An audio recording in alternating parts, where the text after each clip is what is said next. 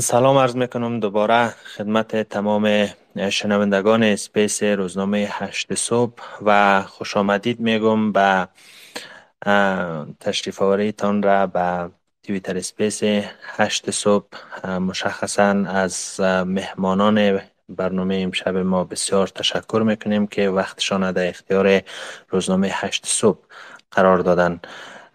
آقای ناجی بسیار زیاد خوش آمدید. با توجه به موضوعی که بر برنامه انتخاب شده، پس از سقوط جمهوریت در افغانستان یک و نیم سال حدود یک و نیم سال قبل ما شاهد شکلگیری جریان‌های مختلف سیاسی در خارج از کشور بودیم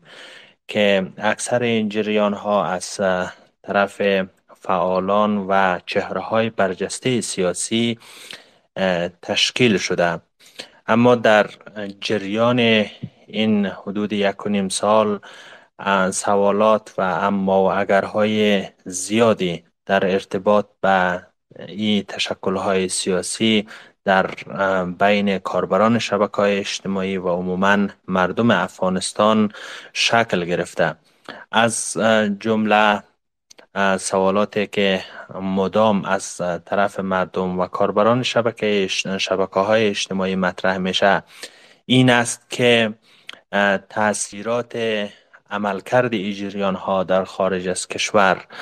مشخصاً بر اوضاع سیاسی در داخل چی هست؟ آیا این چهره‌های برجسته سیاسی که حال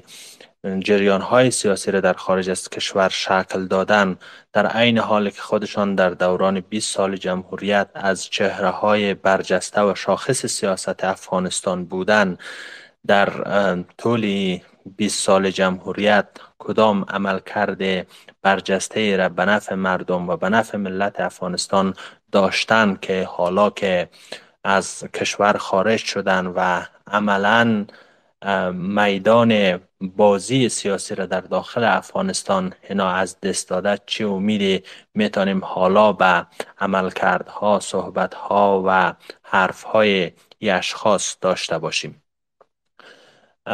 سوالات و مسائل دیگه‌ای هم که در ارتباط مطرح میشه در ارتباط به حاکمیت فعلی طالبان در کابل است، یعنی یک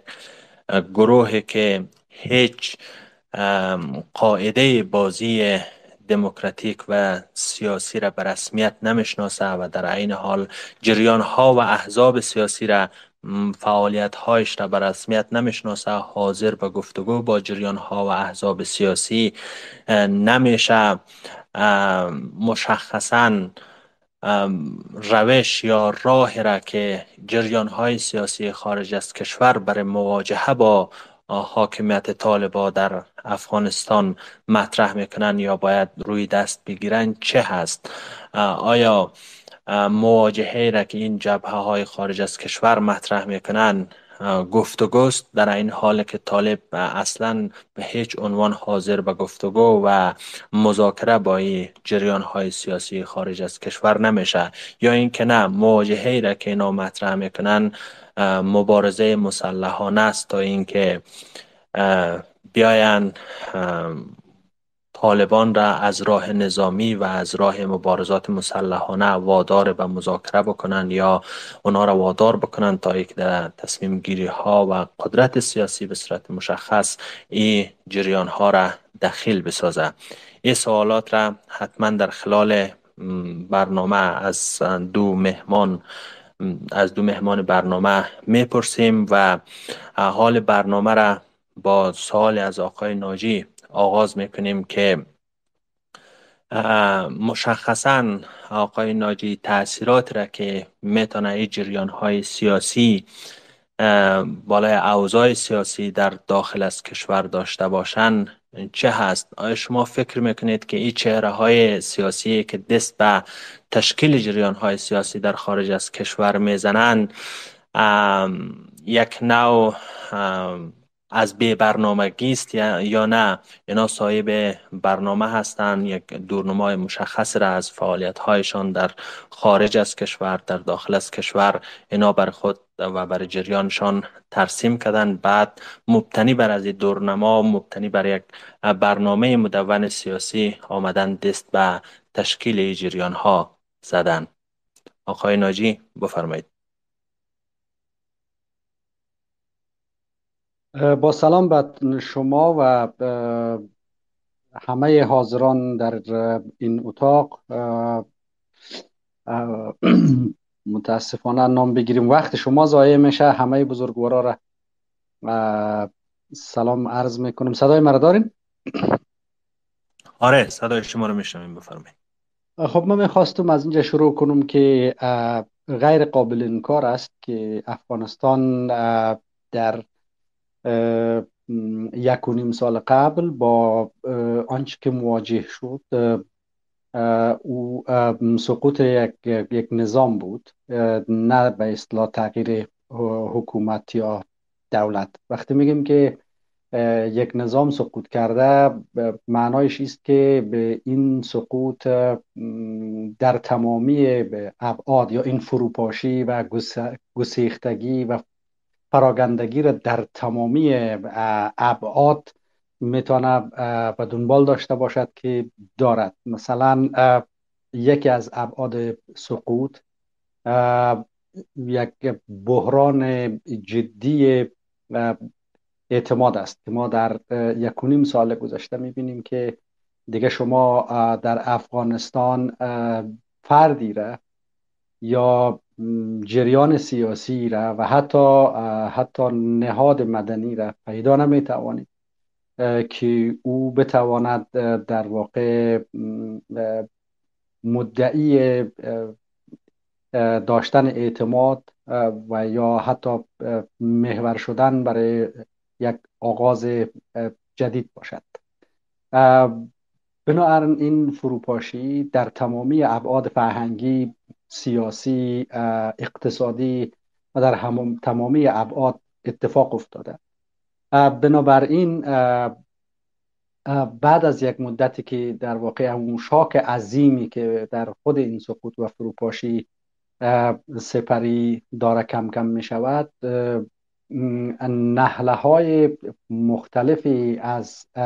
تفکرات و جریان های سیاسی به فکر این میشه که دوباره در واقع خود احیا کنه، دوباره بازسازی کنه و دوباره شروع کنه بر ایجاد یا ایفای مثلا یک نقش مؤثر یا برای همون احیای دوباره خود. اولین گپی را که ایجاد در واقع نهادهای مختلف یا جریانهای مختلف به ما میگوید یک چیز است و اون تنوع و, و در واقع پلورالیزم افغانستان هست، یعنی یک جریان‌های و تفکرات مختلفی که در بیست سال گذشته زیر چتر یک نظام نیمه دموکراتیک حضور داشتن، رشد کرده بودند و یک مقداری از حرفهایشان را مطرح میکردن و یک مقداری از حرفهایشان را به خاطر شکنندگی اوضاع در واقع در در سطح یک ملاحظه سیاسی نگه می داشتن و مطرح نمی کردن. اما همه این تنوع و در واقع بگوییم تفاوت‌های فکری، سلیقه‌ای و دیدگاه سیاسی در سطوح مختلف وجود داشت و هر از گاهی در همون دوران هم خود نشان میداد، سر مسئله تذکره الکترونیک، سر مسئله انتخابات و بار بار این صفبندی ها و این جنابندی ها دیده میشد. خب اکنون پس از این که به سقوط اتفاق افتاده، این جریان ها و نگرش های سیاسی فکری بران شده اند که واضحتر و روشنتر هر کدام حرف خود بزنن تا اگر که قرار باشد کار مشترکی صورت بگیرد، حرکت همگانی تری وجود داشته باشد، در واقع اعلام موضع کند با صدای بلند اینکه چه جریانی در واقع چه تفکری را نمایندگی میکند، چه ساختار سیاسی را میپذیرد، کم کم داره بیان میشه، گفته میشه و هر کدام اینها در برابر سوالهایی که سبب سقوط نظام شد یا در برابر ضعف‌هایی که در ساختار سیاسی گذشته، در دیدگاه حاکم بر نظام سیاسی گذشته وجود داشت، باید موازه خود را روشن کنه. اینا در قدم اول من فکر میکنم این اعلام حضورها به معنای احیای هر کدام از این طیف‌های فکری هست. حالا شاید مثلا در آینده‌های دور نزدیک ما شاهد ایجاد در واقع جریان‌های دیگه هم کم و بیش باشیم یا نباشیم. به هر حال هم همین اکنون هم کسانی که این یک مرحله است. اناله و فکر می... من فکر میکنم خودم شخصا با این خوشبینانه برخورد میکنم، برای اینکه حداقل این مرحله اول است که آماده میکنه نیروهای ضد طالبانی را یا نیروهای مخالف طالبانی را برای اینکه اول اعلام موضع مشخص موضع خود مشخص بکنه در برابر سوالهای جدی که وجود دارد و بعد اینها بتانن همدیگر را پیدا بکنن و برای ایجاد یک مثلا چتر کلان سیاسی یا ائتلاف بگوییم یا هر در واقع توافقی برای مبارزه مشترک بر ضد طالبان، اول باید هر نحله خودش وجود داشته باشد با موضع روشن و بعد از اون نسبت خود را با همدیگر و با طالبان تعریف بکنن و بعد استراتژی مبارزاتی خود تعریف بکنن با توجه به اوضاع که خب میخواین درگیری مسلحانه داشته باشن، میخواین مبارزه عدم خشونت رو بیارن، میخواین فعالیت‌های سیاسی مدنی صرف بکنن. این اینها همهش مسئله بعدی است، ولی اول اینکه همین که افراد مخالف طالبان یا افراد آواره و در واقع پراگنده از دست طالبان، همونطور که شما به خوبی اشاره کردین در مقدمه، به دلیل اینکه در خود وطن و در داخل زمین و در افغانستان زمینه و فرصت هیچ نوع کار سیاسی وجود نداره و الا در داخل افغانستان هم نیروهای زیادی هست که اگر زمینه و فضایش باشد ابراز وجود میکنن، کما این که شماره از زنان حداقل در یک و نیم سال گذشته به صورت بسیار جسورانه در میدان مبارزاتی بودن. خب به نظر من جدای از این که تأثیرش الان مشخص بکنیم که این تأثیر خوب است یا این تأثیر بد است یا این تأثیر دارد یا ندارد، من سعی میکنم که از هر نوع پیش قضاوت فعلا خودداری بکنم، هیچ حکمی را فعلا صادر نکنم، اما میخوایم که یک سری اما و اگرهایی که از از منظری که من نگاه میکنم بر آینده افغانستان اونها را مطرح بکنم. اون مسئله ای است که اول همه این نیروها یک سری مشترکاتی دارند و این مشترکات یکش مثلا ضدیت یا مخالفت با طالبان هست،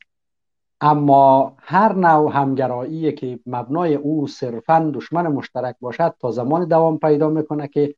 اون دشمن مشترک وجود داره یا قوی هست و محض که او تضعیف شود یا در حد تضعیف شود که او بتانه به صف یکی از اینا بیایه یا هم قد از اینا شود، این ائتلاف شکننده است. بنابراین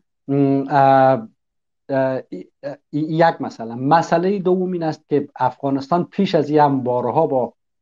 سقوط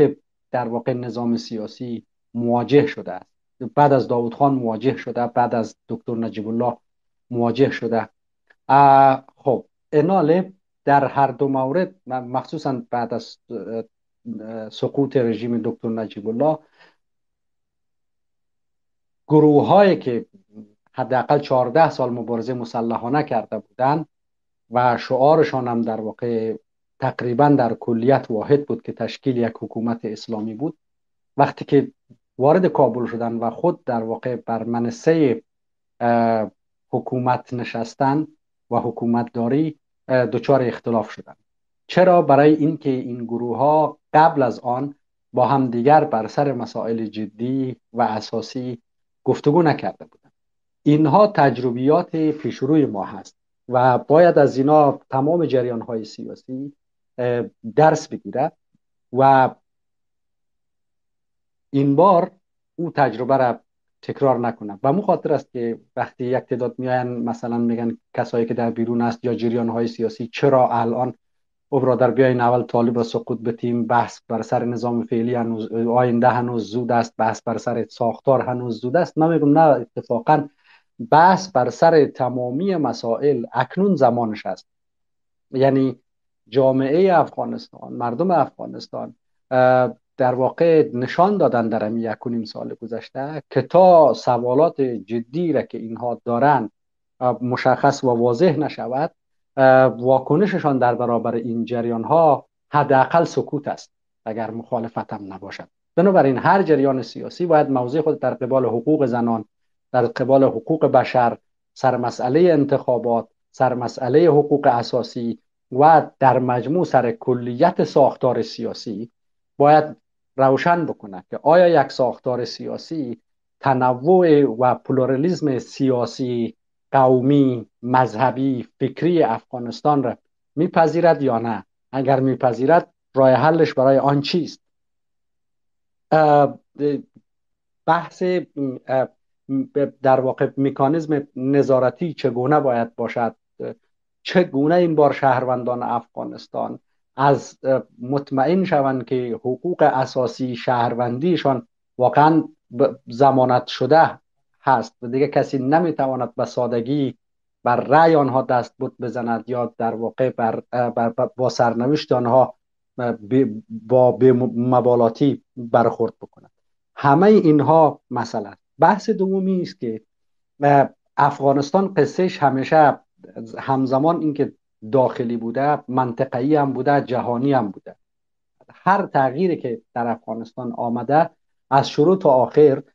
به خاطر اینکه منازعه‌ای در آزدامن افغانستان یک منازعه‌ای صرفاً داخلی نیست، منازعه همزمان منازعه منطقه‌ای و منازعه حتی جهانی میتونیم بگوییم هست. و او خاطر هم است که اعلام این جریان ها را میشود با دید مثبت دید تا حداقل صحبت هایی که در بیرون می شود مبنی بر اینکه طالبان آلترناتیو ندارد یا آلترناتیو برای طالبان وجود ندارد، این مسئله کم کم باید از بین برود. ولیکن این زمانی از بین میره که این جریان های سیاسی از حالت در واقع تکروی یا فقط اعلام موجودیت فراتر بروند، طرح‌های خود را با زبان بسیار صریح و بدون در واقع چشم داشت به این که میتوان نسل آینده و امروز افغانستان را در واقع اغفال کرد یا فریب داد، بسیار صریح موضع مواضع شدن در قبال همه سوالات اساسی روشن بکنند و آهسته آهسته بر سر مشترکاتی که وجود داره که اتفاقا کم هم نیست. مثلا میان نیروهای طالب همه قبول دارن که مملکت باید یک قانون اساسی داشته باشد، این قانون اساسی باید از خرد جمعی بیرون بیاید، حاکمی تصمیم گیرنده نهایی باید مردم باشد، مکانیزمش باید انتخابات باشد، اصل تفکیک قوا باید وجود داشته باشد. یک ساختاری که این دفعه مثلا یکی از مسائل مهم این است که چه گونه یک ساختار سیاسی را باید ما و میان بیاریم که او مهمتر از همه اصل تفکیک قوا را در افغانستان ضمانت بکند، یعنی یک آدم رئیس عرصه قوا نباشد، چون در اون صورت هم قوه قانونگذار و نظارتی فلج میشه و هم قوه قضایی و در واقع نظام قضایی افغانستان. تمام اینها آهسته آهسته بعد از ایجاد و در واقع اعلام حضور این جریان ها کم کم تبدیل میشه به بحث های جدی و یافتن پاسخ برای اینها. و با توجه به مشکلاتی که طالبان دارد و این مشکلات رو به افزایش است، به نظر من قدم اول هم است که این جریان ها شکل بگیره. قدم دوم این است که اینها در یک چتر کلان بر سر موضوعات توافقی جمع شوند و موضوعات کلان که نمیتونن توافق بکنن یا از سطح صلاحیت تصمیم گیری جریان های سیاسی بیرون است. مثلا ساختار سیاسی آینده از سطح صلاحیت سیاسی هر جریان فکری بیرون است. این را باید مردم افغانستان در نتیجه یک رفراندوم مثلا باید مشخص کنند، اینها را بگذارند به خود مردم و یک جبهه متشکل کلان، یک چتر کلان را ایجاد بکنند تا بهانه نبود آلترناتیو در حداقل از لحاظ سیاسی در سطح بین‌المللی و منطقه‌ای از بین برود. تشکر آقای ناجی. باز به شما برمیگردیم در ارتباط به این که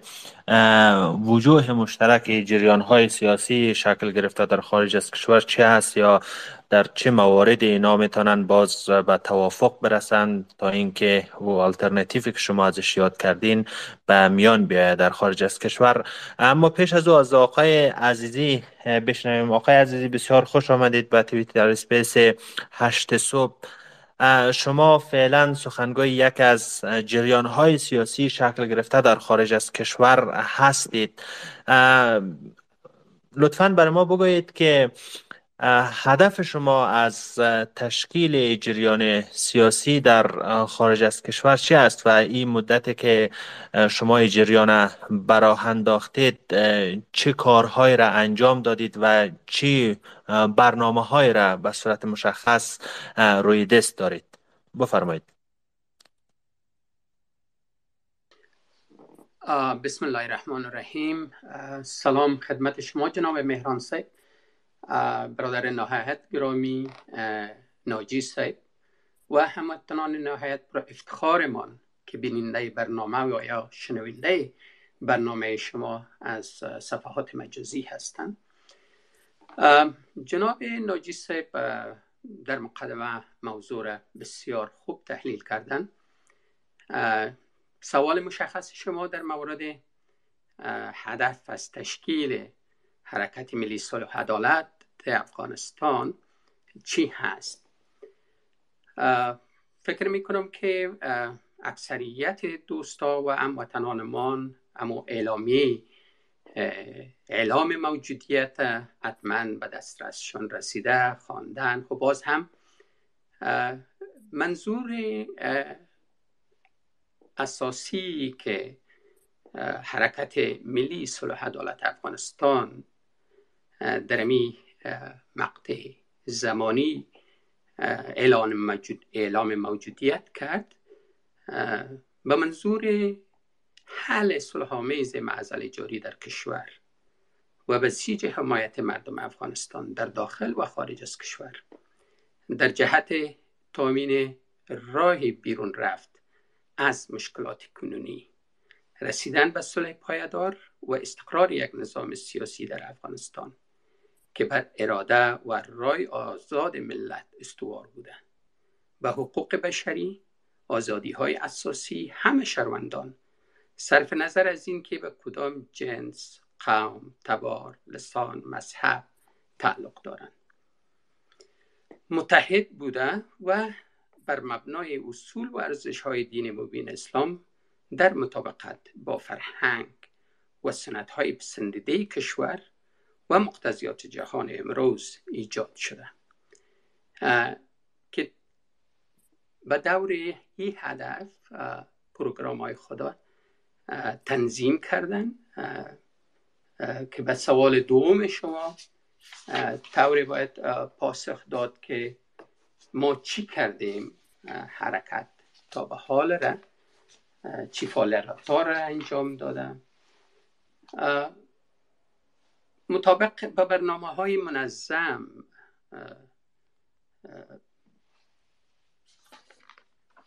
مؤسسان حرکت ملی صلح و عدالت توانسته کارهای خوب را انجام بدن و دستاوردهای خوب هم داشته باشند. از او جمله راه اندازی برنامه روابط استراتژیک عامه،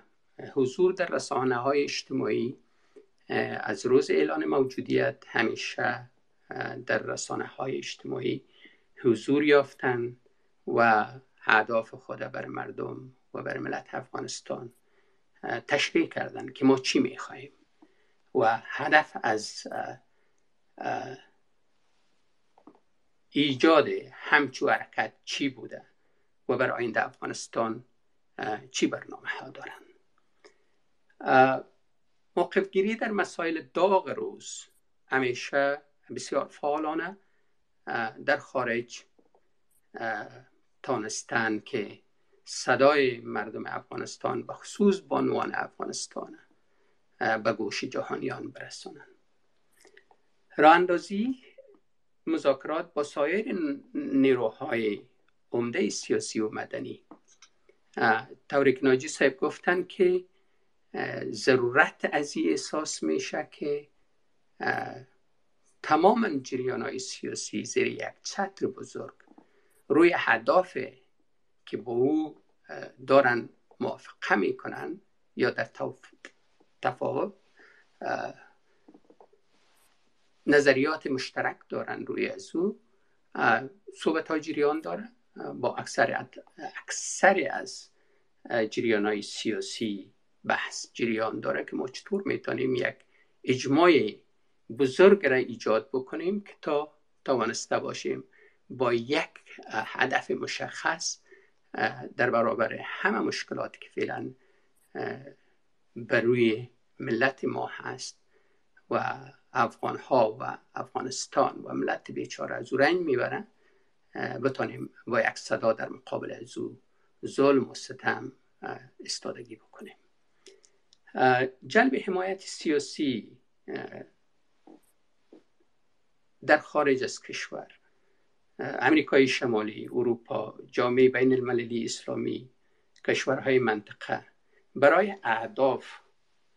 و برنامه‌های سیاسی حرکت صلح و عدالت و رسیدگی به وضعیت بشری و حقوق بشر، مخصوصاً حقوق زنان در کشور، این حرکت ها و این فعالیت ها تا را انجام شده که بسنده نیست. هنوز هم همه مؤسسان حرکت در تلاش هستند که بتانند به اهدافی که تعیین کردن که داشتن یک نظام که او بر اراده و رای مردم باشه با همه احزاب دیگر به یک موافقه برسند و یک رای را پیش بگیرن تا خدا خواسته باشه ملت و وطن از این بحران نجات بدن. تشکر آقای عزیزی. آقای ناجی در ارتباط با صحبت هایی که پیشتر هم شما اشاره هایی داشتید، ادامه صحبت شما به وجوه مشترکی که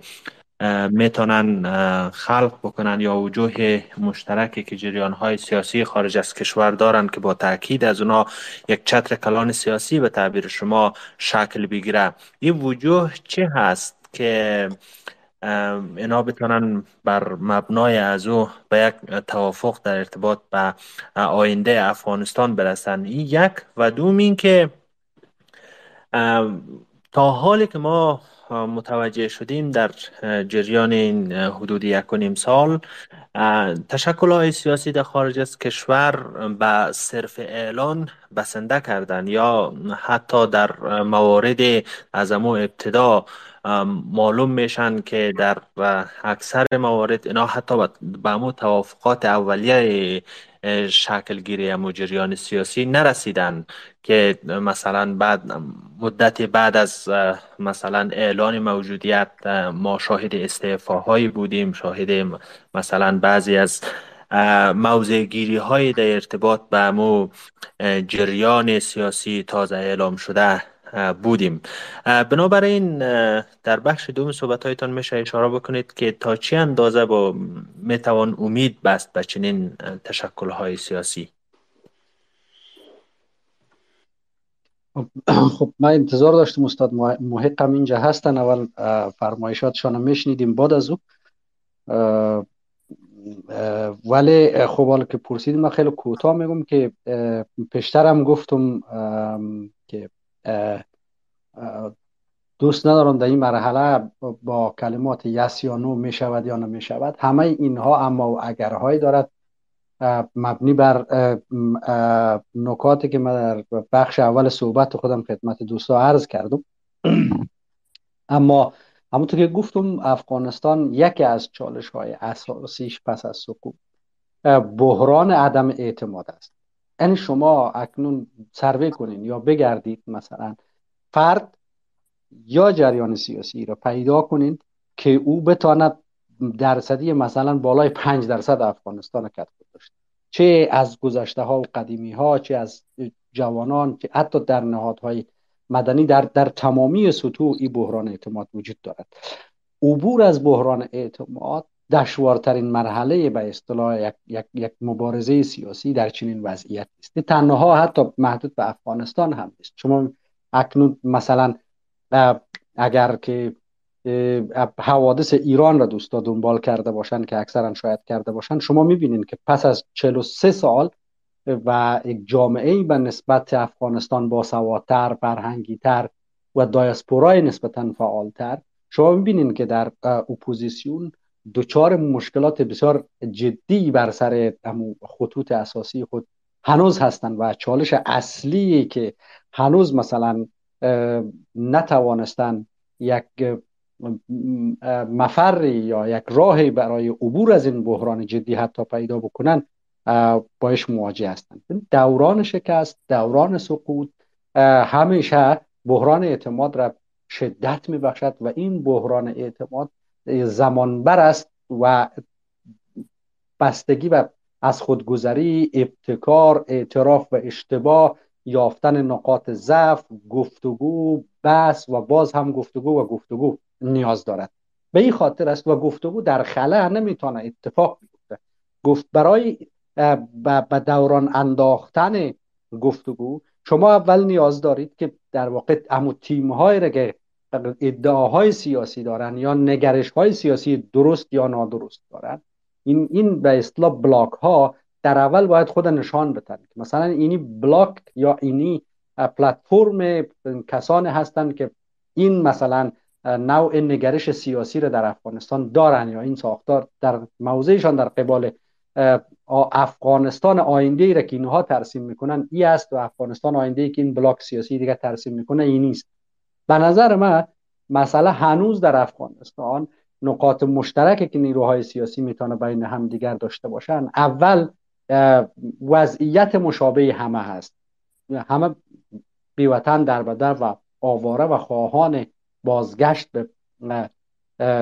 به مملکت و مسلط شدن بر سرنوشت خود و مسئولیت که هر کدام احساس میکنن در قبال اینکه اگر بتونن کمک بکنن که مردم از گروگان یک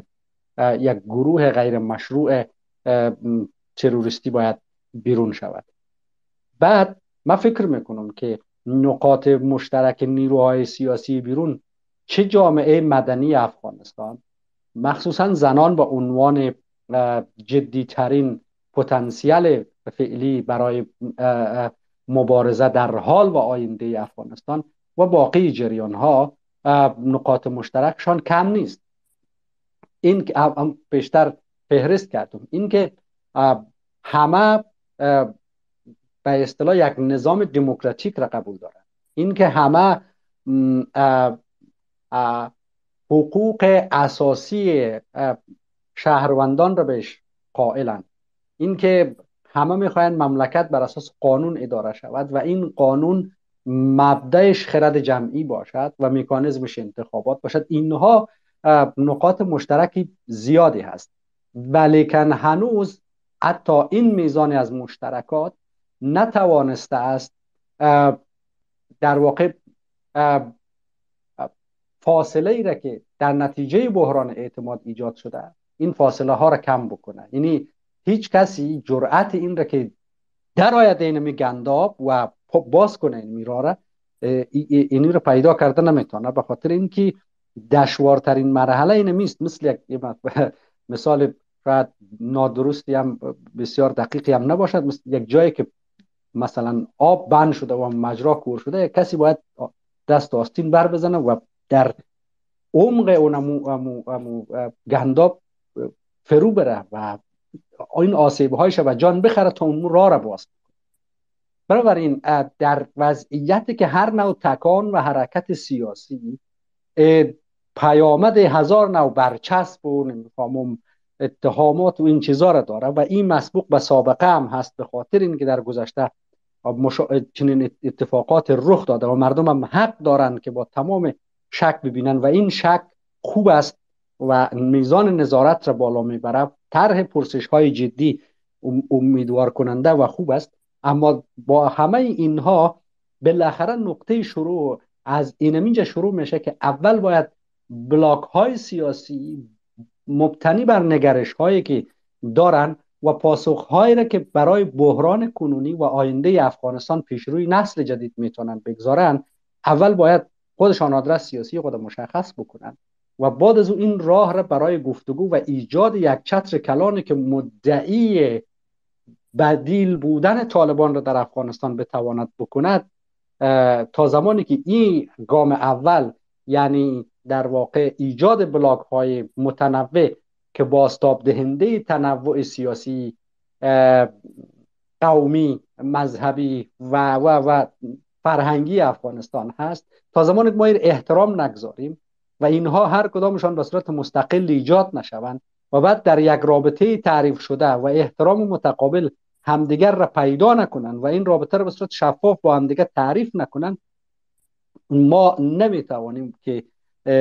گام دوم را که ایجاد بدیل برای طالبان از لحاظ سیاسی حداقل هست اونو را ایجاد بکنیم و تا اون بدیل به صورت یک چتر کلان و جدی که طیف وسیع از نیروها را به رغم تمام تفاوت‌هایش در خود نداشته باشد ایجاد نشود، امید و انگیزه ایجاد نمی شود و نبود امید و انگیزه عمر طالبان را و و و, و گرایش نیروهایی را که هنوز در خط وسط ایستاده شدند که و با ببینیم امید با طالبان هم شاید شود یا نشود، یعنی اینها را در واقع کم بده. یعنی من میگم که قدم اول به صورت طبیعی همی هست، یعنی نیروهای سیاسی ایجاد میشه، بعد اینها هم دیگر سراغ هم دیگر میرن، چراغ میتن به هم دیگر پیدا میکنن، گپ میزنن، ولی آنچه که نباید اغماس شود اون است که این گفتگوها باید صریح باشد، این گفتگوها باید بی ملاحظه باشد، این گفتگوها امیال چون هیچ چیزی در واقع وجود ندارد باید با تمام شفافیت صحبت شود که اگر مثلا یک نیروی سیاسی خواستار بازگشت همان مثلا جمهوریت گذشته با همون قانون اساسی است، دیره باید صریح بگوید مردم افغانستان یا میپذیرن یا رد میکنن، یک جناح سیاسی دیگه با او درگیر شامل ائتلاف میشود یا نمیشود. همه اینها حتی مثلا من گاهی به این فکر میکنم به شخصه که حتی زنان افغانستان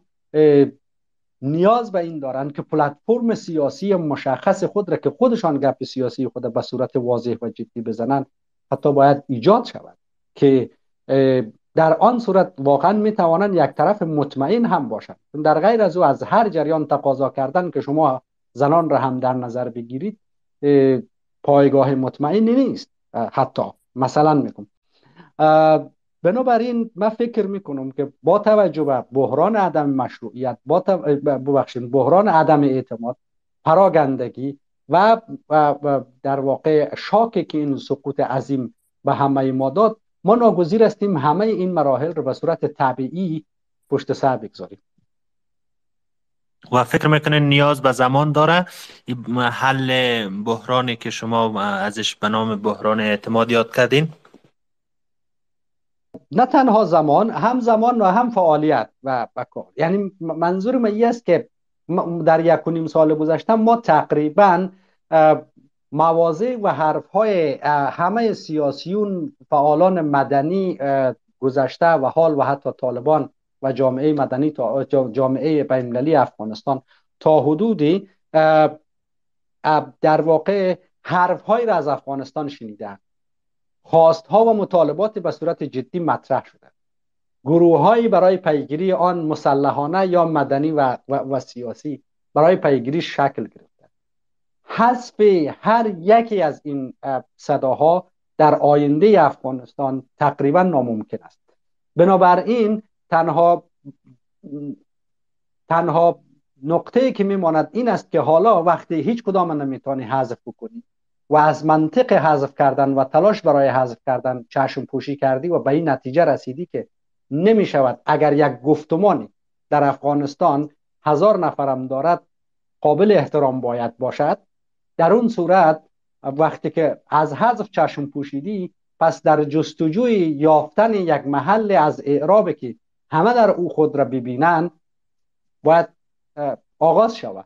و او زمان است که به صورت مشترک او باید ایجاد شود. اینطور نیست که مثلا یکی از جریان‌های سیاسی به اصطلاح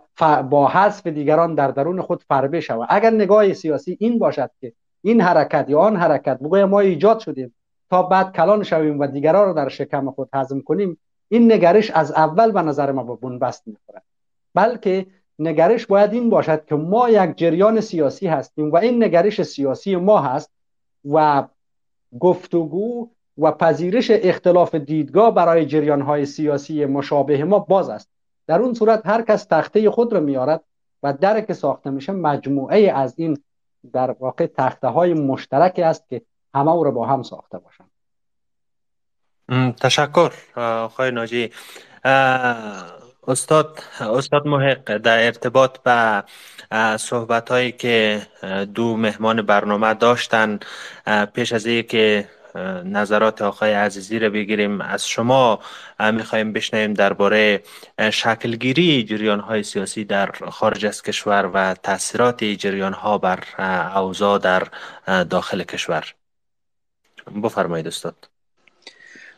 با سلام خدمت همه شنوندگان و دوستانی که اشتراک کردن و با تشکر از حضور جناب ناجی صاحب و عزیزی صاحب. نکات مفیدی مطرح شد. من در ادامه بعض نکاتی که به ذهنم میرسه و فکر میکنم ابعاد از موضوع کمی واضح تر بسازه عرض میکنم. نکته اول است که پدیده حزب و سازماندهی به معنای مدرن که ما امروزه در اکثر کشورهای دنیا میبینیم و او یک عامل مؤثر در تحولات سیاسی هم میشماریم، متعلق به دنیای امروز یا پدیده به اصطلاح از جمله پدیده های مدرن است. در گذشته ها البته ما جنبش ها و جریان های بومی هم داشتیم، از نهضت سربداران تا خرم دینان و جریان ابو مسلم خراسانی و ایاران سیستان و غیره و غیره که متناسب به همون دوره های زمانی و تا دوره هایی بود، مثلا در خلافت عباسی فتوت میگفتن یا فتیان و جوانمردان، اینها تشکیلات درست کرده بودن. نهضت اسماعیلیان و فدایان اسماعیلی و غیره هم داشتیم، ولی تفاوت جدی آمده بین اون نوع تجربه ها و تجربه هایی که در صد و پنجاه سال اخیر ما از دنیای غرب غالبا فرا گرفتیم و در کشورهای ما احزاب و گروه های به این سبک و سیاق شکل گرفت. تفاوت کلان در مورد احزاب مدرن یعنی در دنیای پیشرفته ای است که اولا یک بستر فرهنگی در پشت سر خود داره و او بستر فرهنگی از به رسمیت شناختن فرد شروع می شود. یعنی حزب به معنای مدرن در حقیقت عبارت است از افرادی که به شکل مستقل خودشان می توانند تصمیم بگیرند و انتخاب کنند، راه را یک دکترین را برمی گزینند، به خط مشی باور پیدا میکنند، بعد اینها آگاهانه و با اراده آزاد و مستقل خود در کنار همدیگر یک جای میشوند و تصمیم میگیرند که یک ساختار کلان و یک سازمان و یک حزب و امثال اینها رو به وجود بیارند. در جوامع سنتی و جوامعی که به حالت قرون وسطایی مانده، مثلا افغانستان ما که در حالت گذار است و جوامع شبیه ما کشورهای عربی، پاکستان و این منطقه‌های دور و بر ما هم که تا ببینیم حزب به معنای مدرن شکل نگرفته. حزب‌های کاپی شده شبیه حزب‌های مدرن خواستن بسازند، ولی هنوز ما شاهد شکلگیری چنان احزابی نیستیم به این علت که هنوز روح گله یا روح قبیله یا روح یک کتله‌ای که بر فرد میچربه و فرد تحت شعاع قرار میده و فرد حتی به رسمیت نمیشناسه. مبنای تجمعات غالباً روح کتله‌ای و قبیله‌ای یا گله‌ای است. و احزابی هم که در افغانستان ما دیدیم در چند دهه قبل تشکیل شد، خصوصا از دهه دموکراسی به این طرف در آغاز آغاز نسبتا خوشایند داشت. خوشایند به این معنا که بر اساس یک فلسفه سیاسی حرکت میکردن، احزاب چپ از یک آدرس آمدن، احزاب اسلامگرا از یک آدرس دیگه آمدن، جریان‌های ملیگرا هم از یک آدرس دیگه آمدن. حداقل پشت سر خود یک چهار تا تئوری داشتن که امید ایجاد میکرد یا یک آرمان شهر میتونست به تصویر بکشه، جدا از اینکه آرمان شهر واقع بینانه بود یا تخیلات و یا توهمات بیپایه بود. هرچی بود به هر صورت یک گام خوب بود، اما زیاد طول نکشید که دیدیم این احزاب فرو غلطیدن در بستر قومیت و همون روح قبیله دوباره بر اینها حاکم شد و به حدی هم این بارز بود که مثلا اخوانی های افغانستان به دو جناح حزب اسلامی و جمعیت اسلامی تقسیم شدن بر اساس قومیت، چپ های لنینیستی تقسیم شدن به خلق و پرچم، در این حالی که ایدئولوژی و آرمان شهرشون همه یکسان بود. این نشان میداد که در اینجا روح قبیله و قبیله گرایی بسیار قوی تر است از ایدئولوژی و فکر. چرا؟ یک علت او برمیگشت که به مسئله اندیویدوالیسم یا به رسمیت شناختن فرد. ما هنوز شاهد تولد فرد مستقل یا انسان به شهرونده که خود او دارای شعور و آگاهی باشه و هویت خود در خودش شکل بده بدون وابستگی به قبیله یا یک کتله کلانتر یا یک گله انسانی. شاهد تولد چنین کسی نبودیم و ما هنوز متاسفانه با این مشکل دست به گریبانیم، همچنان کلنجار میریم که آیا زمان ظهور فرد و فردیت رسیده در جامعه ما یا همچنان روح قبیله و تبار و منظور از قبیله تنها یک قوم هم نیست، یعنی در کل در این بستر اقوام مختلف همه به گونه‌ای در دنیای قبیله گرایی تنفس میکنند که یکی از موانع عمده شکلگیری احزاب به معنای و معنای مدرن که در سایر کشور هست. دومی که حزب‌های سیاسی بنا به تجربه کشورهای پیشرفته‌تر اینا آغاز کارشان یک فلسفه سیاسی است. در فلسفه سیاسی ما از زمان افلاطون و سقراط به این طرف سعی کنیم تا شهر خدا که آگوستین مطرح کرد در قرون میانه تا حدود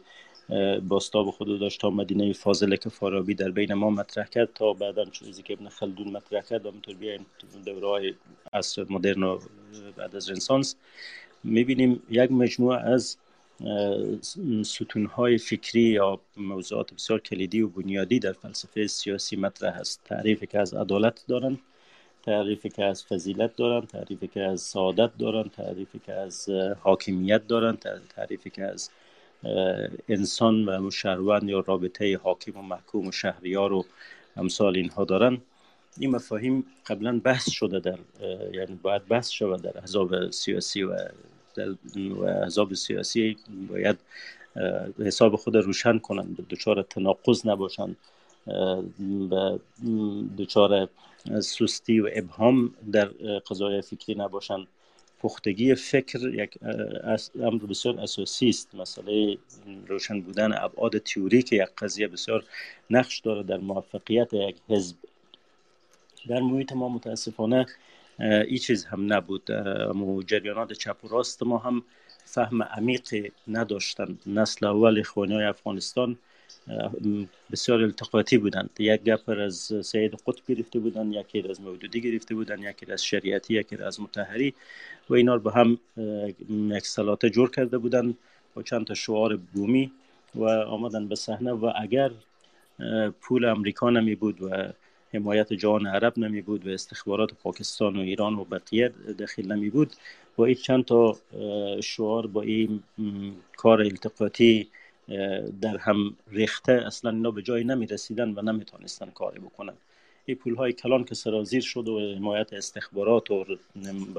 رسانه های جهانی که پشت سر اینها استاد شد و شرایط طبیعی بود که به این مسیر سوق داد. در طرف مقابل اینا هم این مشکل وجود داشت. جریان چپی هم که ما در افغانستان داشتیم هیچ فهم عمیقی از کارل مارکس و اندیشه‌های او یا جریانات چپ در جهان غرب نداشتند و به خصوص مبانی فلسفی اینا نمیفهمیدند. در بین اینا چهره‌های آشنا با فلسفه ما ندیدیم، نه یک اثر، یک چیزی که نشان بده که در بین اینا آدم با سواد اسلام وجود داره که مسائل را صحیح فهمیده باشه. همین شعارهای مد روز چون یک موجی آمده بود مثل یک تب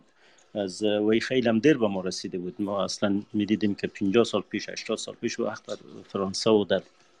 انگلستان و در جرمنی و در این سر و سر دنیای بحث ها و شعارها داده شده بود. بعد از او آخرا این موج رسید به افغانستان و شعار یاد گرفتن طبقه پرولتاریا و نمیفهم کارگر و رنجبر و زحمتکش و چی و چی، ولی دقیق نمیفهمیدن که چگونه انجام میشه باید زیر ساختها و زیر بناهای یک جامعه چی رقم است، ما اصلا در کدام مرحله هستیم، ملاحظ اجتماعی این طبقه وجود داره، نه نظام صنعتی شکل گرفته، نه بورژوایی وجود داره، گد و ود از همه چیز. یعنی منظور من است که فلسفه سیاسی مشخص و مطالعه شده که باز همخوانی داشته باشه با شرایط بومی ما در دسترس این طرف هم نبود، در دسترس اون طرف هم نبود و این متاسفانه دوام کرد تا رسیدیم به دوره جمهوریت. در دوره جمهوریت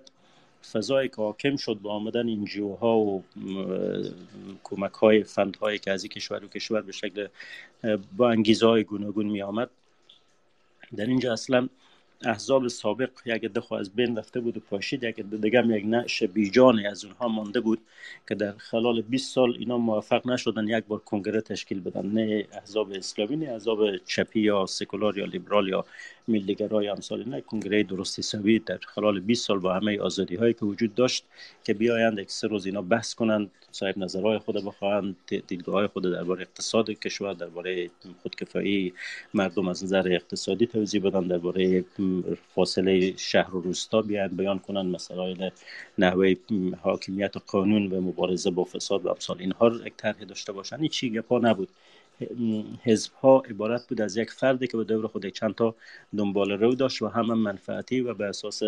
مصلحت های بسیار گذرا وارد معامله می شدن. یک نوع مافیا تبدیل شده بود احزاب ما به تشکل های مافیایی. یک رهبر حزبی اما چند تا سر و صدای میکرد، بعد از میخواست برای خود یک وزارت بگیره یا دو سه نفر به پارلمان روان کنه یا یک چانه زنی دیگه بکنه، بعد پول از طرف آقای کرزه یا از طرف اخزر ابراهیمی یا اینان که برش داده میشد خلاص او رو به چند هزار تافیان هواریون خود توضیح میکرد و بعد آرام میشد و تمام او خواسته ها و شعارها هم فراموش میشد. ما شاید یک بحران بسیار وحشتناک به لحاظ تجربه حزبی و تشکیلاتی بودیم و این از نکات است که جناب داوود صاحب ناجی آقای ناجی صاحب اشاره کردن به اینکه مسئله بحران اعتماد یکی از دلایل اینکه مردم بی اعتماد شدن، یعنی تجربه بسیار تلخ و ناکامی بود که در خلال بیست سال گذشته از آدرس احزاب شاهد او بودن که حالا شاید موارد استثنایی هم شما انسان‌های شریف پیدا کنید، در هر جای استثنا هست که آدم‌های استثنایی کنار می‌گذاریم، ولی وضعیت عمومی که دیدن دیدن که هر رهبر حزب برای خود یک قصر جور میکنه و چندین قصر میسازه و بچه خود میخواد که معین کنه و برادرزاده خود میخواد دیپلمات تعیین کنه و بعد از او یک برادرزاده یا بچه دیگه‌ش باز شرکت امنیتی یا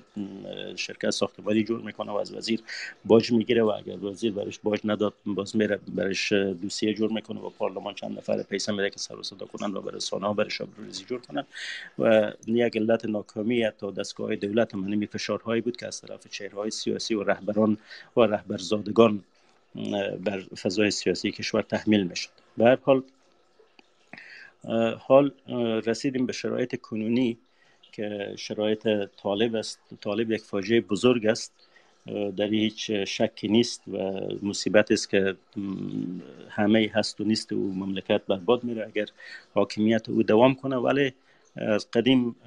گفته بودند که هر شر در کنار خود یک منافع کوچک حداقل داره، اگر شر کلانی هم باشه، چنان که باز خوبی های کلان در پلوی خود عوارض منفی هم داره. حالا از عوارض مثبت اگر بشه تعبیر کنیم، از آمدن طالبی بود که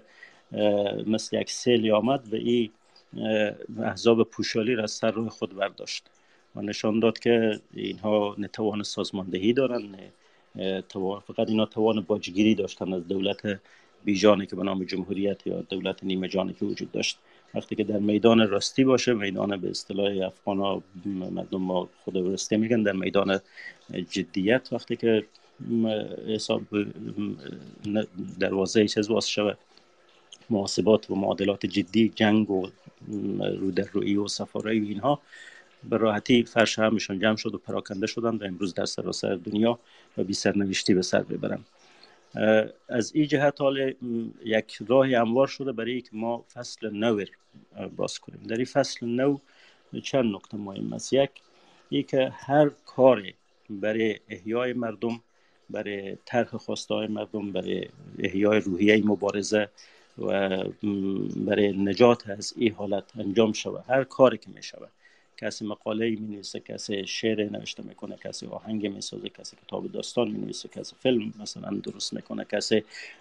مدرسه و مکتب جور می کنه، کسی کتابخانه می سازه، کسی وبسایت می سازه. صدها راه وجود داره و همه اینها رو ما باید به فال نیک بگیریم. کارهایی که به شکل فردی اگر انجام میشه یا حلقه‌های کوچک انجام میدن. منتها نکته دومی است که با کارهای فردی میشه ذهنیت جامعه تا حدود تغییر داد، آگاهی ها بهبود ببخشید، سطح آگاهی بالا برد، ذهنیت سازی کرد، اما مطمئناً با کارهای پراکنده فردی شما تغییر کلان سیاسی آورده نمیتونین، رژیم ها رو عوض کرده نمیتونین و هم رژیم های مستبد، رژیم های مسلح به آخرین دستگاه های شکنجه و تروریستی و طغیانگر و سرکوبگر. برای تغییر کلان در این سطح نیاز به سازماندهی است، نیاز به تشکل نیروها و یک پارچه شدن است. سازماندهی از کمیتش کرده کیفیتش مهمتر است. لازم نیست شما یک لک نفر جنگجو در افغانستان داشته باشین، لازم نیست چند صد هزار عضو حزب داشته باشین، مهم است که گروه‌های منظم و متشکل داشته باشین. و این تجربه دنیا نشان داده، جالبی است که هم در قرآن گفته شده که کم من فئه قلیله غلبت فئه کثیره، وقتی که بسیار گفته به تکرار دیده شده که یک گروه کوچک تانسته گروه‌های کلان رسپا در بیاره. این در علم لیدرشپ و مدیریت و این هم کسایی که مطالعه کرده باشند حتما قواعد اونجا خواندن که مسئله موفقیت در سازماندهی سازماندهی درست بسیاری از معادلات تغییر میده. در یکی از تجربه ها که به او یووال نوح هراری در یکی از نوشته‌های یا بحث‌های خود اشاره کرده، تجربه بهار عربی است. ابتدا توده ها به صحنه آمدن، حلقه‌های مختلف تشویق کردن مردم را که بیاین به میدان تحریر، بیاین به فلان جا، اما او کسی که در پایان موفق شد که کنترل اوضاع به دست بگیره، گروه‌هایی بودن که از قبل سازماندهی داشتن. مثلا در مصر خان المسلمین چون دارای تشکیلات بود، مبارزه را اول اصلا دیگه مردم شروع کرده بودن، تظاهرات و ده ها هزار نفر از شهرهای مختلف آمد. برای چند روز اول اخوانی‌ها سهمی نداشتن، اما وقتی که دیدن روحیه اجتماعی به گونه است که مردم از این اعتراض‌ها استقبال می‌کنند، اینا چون قبلا دارای تشکیلات منظم بودن آمدن و قاپیدند و او انقلاب در واقع به گفته عرب ها اختطاف کردند. چرا؟ به خاطری که دارای تشکل و سازماندهی بودند. همونطور که در مبارزات مدنی نقش داره یک سازماندهی خوب، در مبارزات سیاسی و نظامی و اقتصادی و غیره هم نقش داره. به او خاطر نیاز به این هست که ما از مرحله یعنی در این حال که کارهای فردی مثبت استقبال کنیم و تشویق کنیم، اما به او اکتفا نکنیم و به جای او باید بریم به طرف کارهای سازمان یافته و تشکیلاتی. کارهای سازمان یافته یک مدلش همون مدل حزب است، یک مدل دیگرش جنبش است، مدل دیگرش ایجاد نهادهایی است که بتونه شبکه سازی کنه در اجتماع. و به هر حال در این باره خوشبختانه امروز دانش‌های کافی وجود داره که چگونه شما سازمان می‌سازین و کارهای سازمانی را سر و سامان میدین. اما هرچی که هست، ما در شرایط کنونی نیاز به این داریم که بریم به طرف ایجاد احزاب مدرن به گونه‌ای که در دیگر کشورهای دنیا تجربه شده. حزب مدرن یعنی چی؟ یعنی حزبی که بر پایه یک فرد استوار نیست. درست از جامعه ما جامعه سنتی است، هنوز چهره‌های فردی عامل تجمع یک عده مردم هستند و محور اونها کسایی که سی سال چهل سال شهرت پیدا کردن اگه جمع میشن، حتی کسایی که اونا خوش ندارن و غیبتشان هم میکنن و پشت سر اونا رو دشنام هم میزنن، ولی باز روز سختی که میشه میرن و کنار همو چهرهایی که خوش ندارن ایستاد میشن. این یک بخش از واقعیت تلخ افغانستان هست. اما طرف دیگری است که لازم نیست که ما هم یک سنت غلط در آخر ادامه بدیم. به جای او باید بریم به طرف ساختارهایی که فرد محور نباشه، ایده محور باشه، طرح محور باشه، برنامه داشته باشن و فرد در اونجا تحت شعاع برنامه ها قرار بگیره. کسانی هم که به او جریان و حزب می پیوندن از او آرمان ها دفاع کنند، به او فلسفه سیاسی رو بیان توضیح بدن و مردم قناعت بدن و وارد گفتگوی همگانی شوند. این یکی از نیاز هاست که ما به هر صورت چاره‌ای نداریم. اگر بخوایم از وضعیت کنونی عبور کنیم باید تلاش بکنیم و البته زحمتش با عهده روشنفکران و نویسندگان و تحلیلگران و آدم‌های باسواد است که چگونه بستر شکلگیری حزب‌های به این مدل ایجاد کنند. نکته دیگه است که تعدد احزاب بد نیست، چرا که یک جامعه متکثر نمیتونه در قالب یک حزب، در قالب یک طرح، یک دکترین همه خواسته‌های خود را مطرح کنه و پیگیری کنه. ما بخوایم نخوایم یک جامعه مثل افغانستان که در تعدد زبان است، تنوع قومی است، تنوع مذهبی است، تنوع جغرافیایی است، حتما خواسته‌های گوناگون هم داریم. برای بعضی‌ها اولویتشان مسائل اقتصادی است، برای بعضی مسائل عدالت قومی است، برای بعضی دیگه انکشاف صنعتی است، برای بعضی جایگاه منطقه‌ای و بین‌المللی کشور و ده‌ها اولویت میتونه باشه. در اینجا احزاب اگر این تنوعی که به وجود می آید و حزب‌های مختلف اگر تشکیل می شود، این تنوع اگر بر مبنای فلسفه‌های متنوع باشه، بر مبنای طرح‌های متنوع باشه، یک پدیده مثبت است. چیزی که ما در جوامع پیشرفته می‌بینیم دو حزب، سه حزب، چهار حزب وجود داره، در واقع هر کدام از یک فلسفه سیاسی نمایندگی می‌کنه. یکی حزب محافظه‌کار شناخته میشه، می‌خواد ارزش‌های یک بخشی از جامعه همچنان استمرار و تداوم ببخشه و از همونا پاسداری کنه. یکی دیگه حزب تغییرخواه هست. غالبا احزاب که اونم چپ شناخته میشن در صددی هستن که طبقات باشی رامده، طبقاتی که در ساختارهای قبلی نقش چندانی نداشتن و نقششون نادیده گرفته شده بود، اینها به صحنه بیان، اینها هم حرف خدا بزنن، اینها هم در ساختن تاریخ نقش داشته باشن. حداقل یک تقسیم بندی تقسیم بندی یعنی مو طبقه محافظه‌کار و طبقه تغییرخواه است، یا بر اساس مسائل طبقاتی یا مسائل محیط زیستی و غیره می‌بینیم حزب‌ها بر اساس مفاهیم معنادار تشکیل میشه. در افغانستان یک پرسش که از احزاب و جنبش‌ها باید پرسیده شود و جدی مطرح شود و حق شهرونداست، حق من و شما و همه ماست که پرسیده شود آیا این تعددی که شما انجام میدین که چرا شما به پلوی فلان کس قرار نمیگیرین، شما با اونا اختلاف فکر دارین، فلسفه سیاسی شما متفاوت است، طرح و برنامه شما متفاوت است، یا نه انگیزه شما همون بیماری های گذشته است، چون نمیخواین که در زیر چتر فلان کس قرار بگیرین، نمیخواین که به رهبری یک کس دیگه تن بدین، هر کدومتون میخواین خودتون رهبر باشین بدون اینکه هیچ طرح داشته باشین. بعضی حتی شاید سواد کافیره نداشته باشن ولی خوش دارن که با هیاهو و ترفندها و شگردایی که حال در افغانستان رایج شده یک چهار نفر دور خود جمع کنن و حزب بسازند. این رقم حزب سازی مزخرف است. این رقم حزب سازی باعث هم بی‌باوری به پدیده حزب به معنای مدرن می شود، هم مانع شکلگیری سازمان های بهتر می شود، هم مو تفرق و تشتت داخل جامعه را متاسفانه افزایش میده و اصلا بی معنا میکنه نیروها را. وقت تنوع خوب است که در اینجا بحث منافع شخصی نباشه، منافع یک گروه نباشه، بلکه یک خواسته مطرح باشه که خواسته اگر برای کل مردم تعلق نداره، حداقل به یک بخشی از بدنه اجتماع ارتباط داشته باشه و بازتاب خواسته های بخشی از ملت باشه. در همین راستا یک گام بعدی از که اگر سه حزب یا چهار حزب یا پنج حزب یا ده حزب هرچند تشکیل می شود، طوری که ناجی صاحب هم اشاره کردن که هزینه برن یک چتر کلان ایجاد کنند. طبیعی است که در طرح‌های تفصیلی اختلاف نظر می تونه باشه، در مسائل توزیع ثروت در کشور چگونه باشه، عاید و تولید و عواید گمرکی و مسائل ساختن کارخانه ها و بعد از او ایجاد کار و امثال اینها و ده ها چیز دیگر است که بر سر اینها نمیشه همیشه اتفاق نظر داشته باشه، یا حتی در مسائل قانونگذاری، نقشه والیسوالی ها، نقشه شهرها، نقشه ولایت ها، نقشه زون ها، و غیره. از اینجا طبیعی است که احزاب متنوع وجود داشته باشه، ولی در گپ‌های کلان ملی باز میشه که اتفاق نظر وجود داشته باشه و باید احزاب بر سر بعضی چیزها اجماع کنن. احزابی که قدرت پیوستن به اجماع ندارن، قابلیت پیوستن به اجماع ندارن، اینا احزاب بیمار و اینا اصلا انگل هستن، اینا باعث تفرق بیشتر میشن. حزب قابل تایید است و او را میشه به عنوان یک پدیده مثبت سنجید که او در جهت وصل مردم کار میکنه، در جهت کاستن از شکاف‌ها کار میکنه، در جهت ایجاد یک همگرایی در بر سر منافع کلان کار میکنه. منافع کلان چی است؟ منافع کلان مثلا حقوق شهروند است، مثلا چیزی مانند انتخابات است، مثلا حاکمیت قانون است، مثلا عدالت است و ده ها مقوله کلان داریم که اینها دیگه به طوری نیست که یک حزب بگه من عدالت برای من مهم نیست و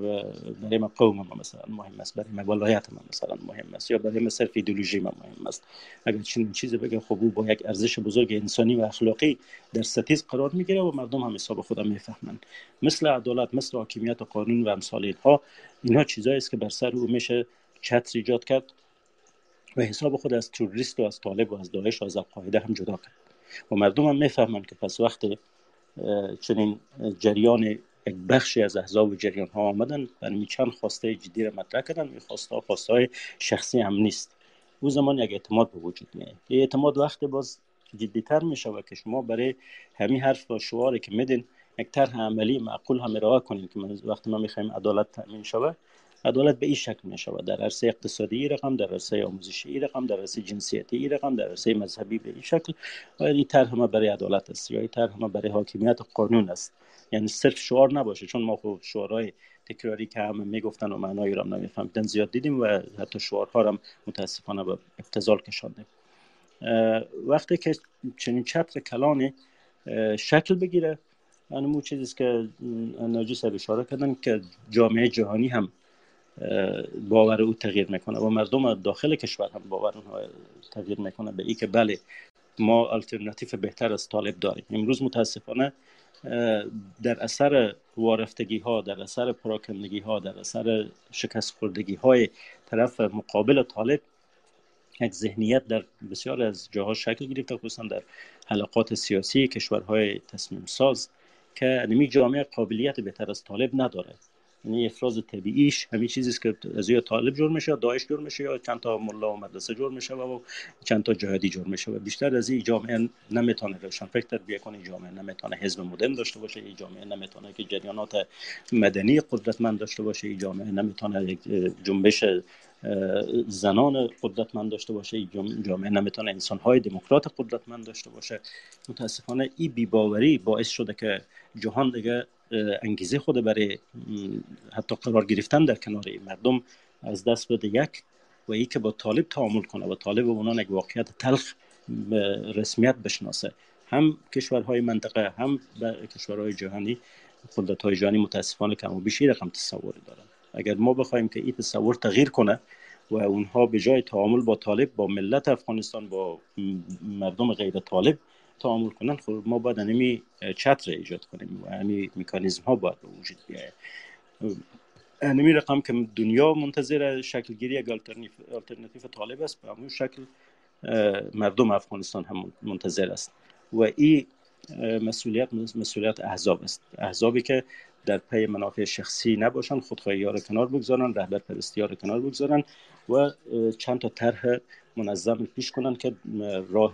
برای بیرون رفت از بنبست کنونی کشور مصیبت زده باشه. با تشکر از حوصله‌مندی شما. تشکر استاد. آقای عزیزی،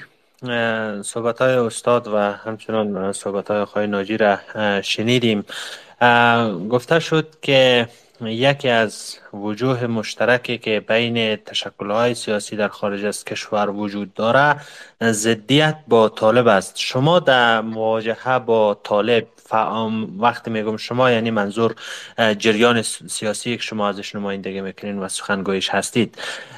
شما چی راهکار را برای مواجهه با طالب، با حاکمان فعلی کشور مطرح میکنید؟ به نظر شما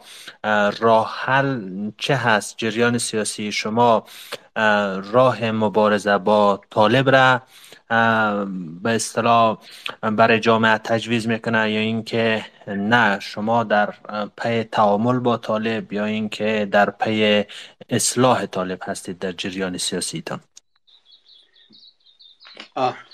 تشکر از سوال جناب شما. صحبت‌های جناب استاد بسیار با منطق قوی و ضرورت فعلی جامعه بوده که بسیاری مسائل به هم روشن ساخت. جریان سیاسی یا حرکت ملی صلح و عدالت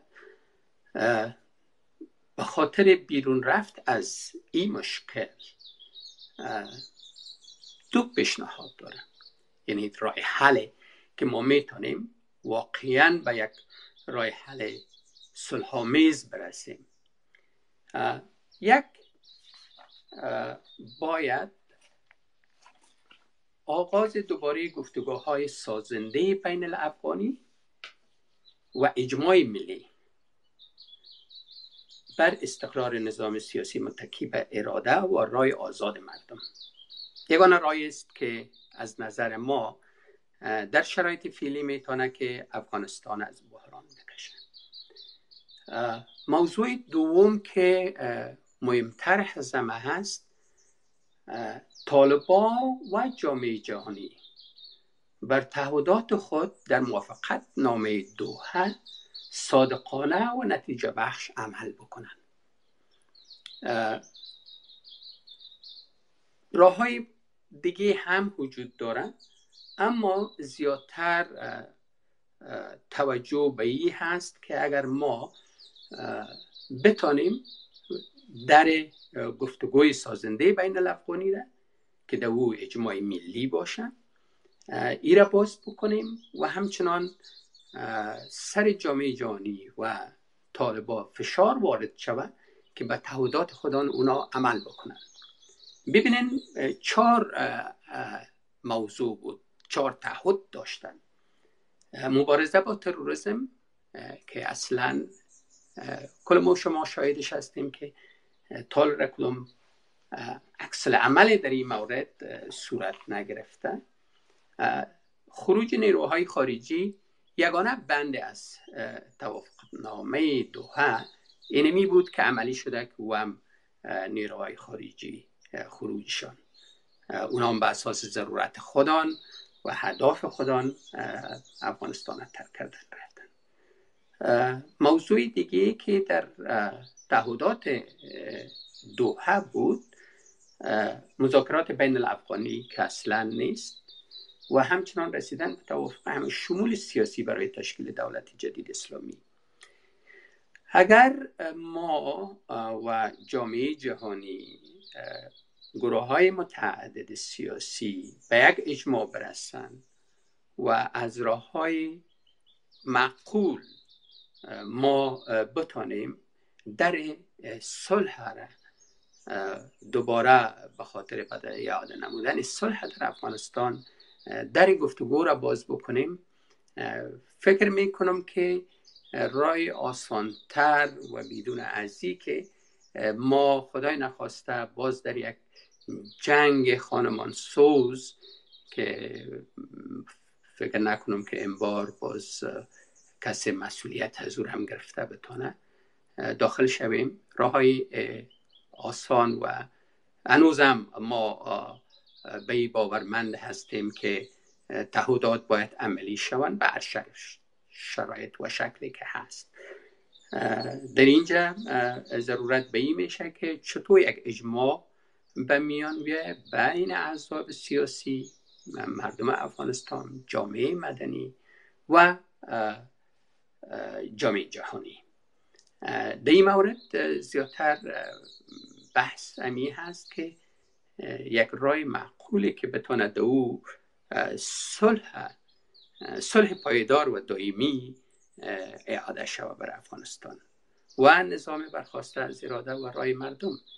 که در او حقوق حقوق و آزادی های اساسی شهروندان کشور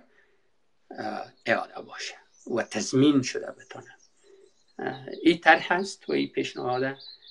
داریم که با امید از اینکه یک روز بتانیم به ما اهداف برسیم و افغانستان بدون از توسط به جنگ و زور و که ما تجربه تقریبا چار و نیم دهه داریم نتیجه نگرفتیم. نظام ها به زور آمدن و بالاخره بعد از یک مدت طوری که استاد تشریح کردن اونا تجربه کردیم. نباید کار و حرکت یا یک روشی را که قبلا تجربه شده و او تجربه منفی بوده، یعنی دوباره به او رفتن و به او را را تعقیب کردن، فکر میکنم که یک مقدار مشکل ایجاد خواهد کرد و به نفع ملت نخواهد بود. تشکر. تشکر. آقای عزیزی، شما راه حل منازعه فعلی افغانستان را بازگشت و موافقت نامه دوحه می‌دانید. فکر نمی‌کنید که در همین توافق دوحه بندهای پنهانی وجود داشته که مردم افغانستان یا ما و شما از او خبر نداریم و فکر می‌کنیم که با تعهدات دوحه همان چیزی است که یا همان موادی است که شما چارتایش را برشمردید؟ میشه در همین توافق دوحه بندهای پنهانی وجود داشته باشه که به خیر و صلاح مردم افغانستان در داخل نباشه؟ شما در این باره چی فکر میکنید؟ فکر میکنم که پیش از وقت است قضاوت بکنیم، چون اسناد و شواهد وجود ندارن که ضمیمه چی هست و در دسترس ملت و مردم و سیاسون افغانستان هم قرار نگرفتن. یعنی در یک موضوعی که اصلا هیچ آگاهی نداریم قضاوت کردن فکر کنم که پیش از وقت است. ما همیشه به خاطر نجات مردم افغانستان و نجات از افغانستان از بحران کنونی بسیار مسائل خوشباور هم نباشیم و همیشه کوشش کنیم که مثبت بیندیشیم برای آینده افغانستان و بسیار باز هم تکرار میکنم که مشکل خواهد بود که قضاوت بکنیم که بندهایی که در ضمیمه هست آیا هست یا نیست، چون هیچ کس در اختیار خود نداره او چقدر به نفع افغانستان و به ضرر آینده افغانستان است. بسیار باز آقای عزیزی، باز شما فکر میکنید که یک موافقت نامه‌ای که به دسترس عام مردم قرار نگرفته و حتی سیاسیون ما به او بندهای پنهان دسترسی نداره، آیا درست است که یک جریان سیاسی که در خارج شک... کشور شکل میگیره باز هم با توسل به همو تعهداتی که باز تاکید بکنم بندهای پنهان داره راه حل نجات کشور را به او تعهدات و به او پیمان نامه بدانه؟ این درست است فکر میکنید شما برای یک جریان سیاسی؟ آقای مهران، بین که طور قضاوت بکنیم که واقعیت ها چی بوده، از آغاز گفتگوهای صلح تا ای که با چی نتیجه رسید و یا ای که چرا به نتیجه نرسید و یک بحث علیده هست. صرف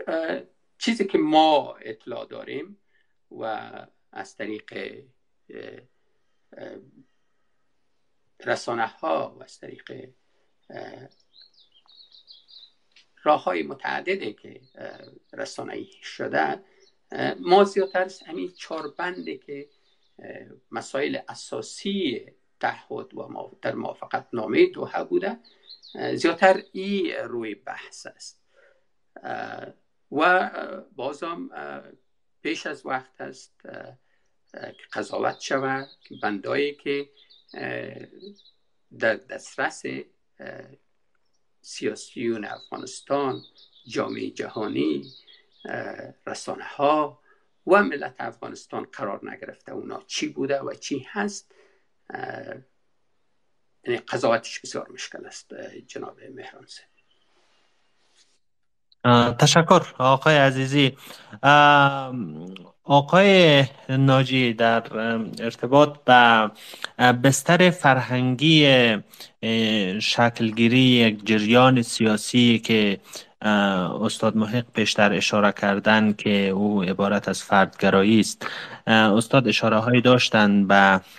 عدم موجودیت چنین بستر در افغانستان. چه فکر میکنید شما در ارتباط به این مسئله های ما در افغانستان واقعاً به چنین بستر فرهنگی دسترسی نداریم یا امکان بسترسازی فرهنگی برای شکلگیری یک حزب مدرن در افغانستان نیست؟ خب تمام فرمایشات که آقای محق بزرگوار کردن همه باش موافق هستیم و همون خاطرم ما در عرایض قبلی خود به آنچه که ایجاد میشه اصلا اسم حزب به کار نبردم و نمیبرم، به خاطر که به معنایی که حزب واقعا معنا میته هیچ کدام از اینا با او استانداردها برابر نیست. ولیکن بحث بسترسازی فرهنگی و ایجاد احزاب مدرن باز خود کمک کردن حزب مدرن و با تقویت اون بستر فرهنگی یک امر دو سویه است. من چند تا مثال میتونم که خیلی در تزمین به اصطلاح بحث کرده باشیم و ضعف‌هایی که آل ما داریم میشناسیم از نظام گذشته ما. ببینین در نظام جمهوریت ما در چهارده سال افغانستان یک رئیس جمهور را داشتیم که عملاً علیه حزب سخنرانی میکرد. آقای کرزی بارها در سخنرانی‌های خود میگفت حزب فاجعه است، نمی‌فهم حزب، حتی میگفت در دانشگاه که شما مثلا از سیاست دوری بکنید، یعنی این یک آدمی با این یک تفکر چهارده سال سکان رهبری را به عهده داشت. و بعد بسترهایی که ایجاد شده بود، یک نمونهش مثلا قانون انتخابات افغانستان بود. ببینید قانون انتخابات افغانستان که همون سیستم اس ان تی وی یا رأی واحد غیر قابل انتقال بود، هیچ بستری را برای تشکل احزاب سیاسی باقی نگذاشته بود. اگر مثلا کرسی ها و در واقع کرسی های پارلمان مثلا حزبی می بود، شما شک نکنید که همونطور که آقای محق گفت برای در واقع راهیابی مشروع به بخشی از قدرت سیاسی یا به قوه مقننه افغانستان احزاب سیاسی شکل می گرفت. اما وقتی این بسترسازی به گونه ای شده بود که افراد، هر فردی باید خود فردی کاندید میکرد، فردی رای می آورد و اگر مثلا هفتاد هزار رای هم یک نفر می آورد با یک نفر دیگه که مثلا پنج هزار هم آورده بود مساوی بود و نمیتونست رای خود به اصطلاح تقسیم بکنه با هم فکرای خود، اینا همهش مانع ازی شده بود که به اصطلاح نه تنها احزاب جدید بر اساس نگرش های سیاسی شکل نگیره، بلکه آنچه به نام حزب هم وجود داشت در واقع از بین رفت، همونطور که آقای محق به وضوح توضیح داد. این از شرایط گذشته ماست. اکنون ما هم من فکر میکنم که این بسترسازی در بیرون از افغانستان شکل نمیگیره و به مخاطر است که ما بر الان باید سر از او بحث کنیم، سر ماده مادهش، سر تمام جزئیاتش، از مکانیزم گرفته تا همه چیزش. مثلا فرض میکنیم اکنون نماینده یکی از جریان‌های سیاسی طرفدار از این است که مثلا گفتگوهای دوحه پیگیری شود. شاید یک جریان سیاسی یا من به لحاظ فردی میگم که گفتگوهای دوحه بنای بود که سنگش کج گذاشته شده بود و پیامدش فاجعه بود، بنابراین باید ترکش بود. هیچ لازم نیست که ما موت بله معتقد بودن به گفتگو یک امر نکوست، پسندیده است، اما هیچ الزامی نداره که این گفتگو مبنایش در واقع یک روند بدنامی باشد که برای امریکا اعتبار باقی نگذاشت و برای مردم افغانستان فاجعه به بار آورد و جزئیات و ابهاماتی که شما گفتین در وجود داره. و در نهایت در نهایت چرا ما خود ببریم بسته کنیم به یک گفتگویی که در او نخود حساب نبودیم؟ یک گفتگویی بود بین طالبان و امریکایی ها، ربطی به دولت هم نداشت، ربطی به مردم افغانستان هم نداشت. چرا ما مثلا ادامه گفتگو را به یک, به یک روند ناکام که نهایتش سقوط افغانستان و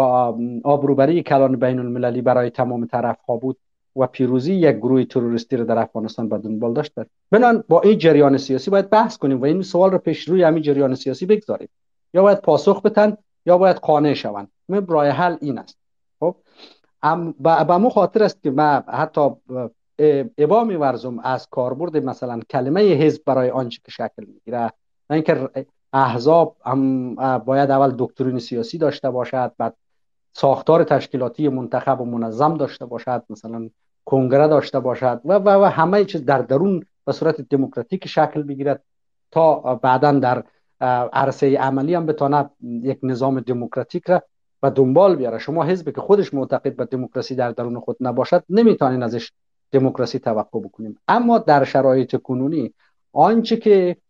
ناگزیری های موجود ما سبب میشد این هست که باید جریان هایی که یکی از این گفتمان های جدی را قبول دارد یا برایش مهم است، مثلا ساختار سیاسی، مثلا بحث حقوق بشر، مثلا بحث به اصطلاح خواستگاه مشروعیت، همه اینها اول باید علم بردارن. هر کس باید ایستاد شود. اگر یک جریانی مثلا فرض میکنم حتی سلطنت طلب است، چه میفهمم تمرکزگراست، بیست شجاعانه حرفش رو بزنم و در طرف مقابلش اگر حزب ساختار غیر متمرکز میخواهد تعریف روشنی از ساختار غیر متمرکز خود بده. چه, چه در چه حد غیر متمرکز، چگونه یک یک فدرال. حالا ایجاد آدرس ها یا جریان در بهترین حالت که من میشه به کار میبرم، جریان های سیاسی اکنون نمیتواند وجود داشته باشد، اعلام موجودیت کند و نسبت خود را با این مسائل کلان و در واقع روایت های جدی در واقع تعیین نسبت نکند. چگونه افغانستان را در در آینده میخواهد و و و با با چه مکانیزمی؟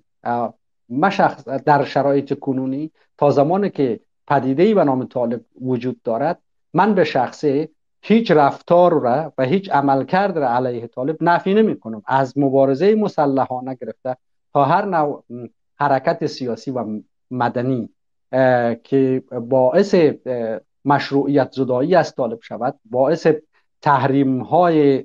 هدفمندی که خود طالب هدف باشد و آسیبش به مردم عوام افغانستان نرسد گرفته تا حرکت‌ها و اقداماتی که منجر به تشکیل یک چتر کلان سیاسی شود و این چهره‌های سیاسی یا جریان‌های سیاسی یا قطب‌های سیاسی حداقل اکنون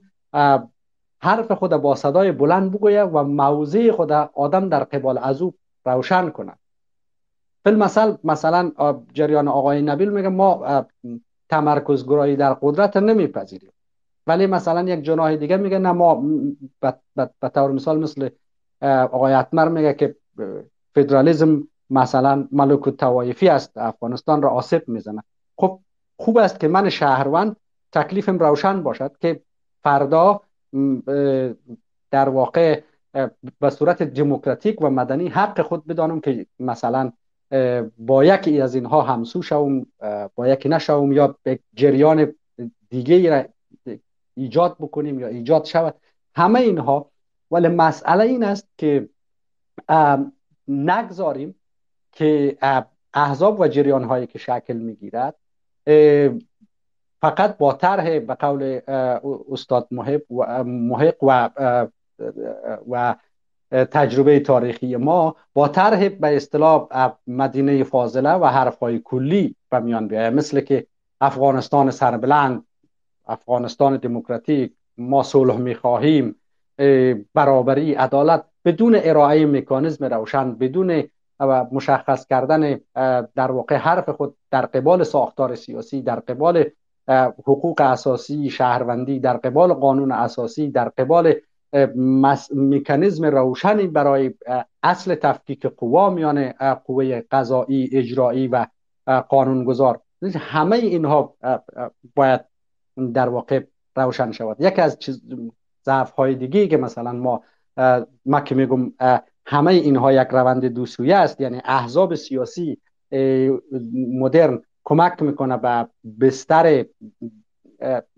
رشد خود و دموکراسی و دوباره اون بستر و قوانین و مکانیزم هایی که در وجود داره در زمین دوباره کمک میکنه به قوام و دوام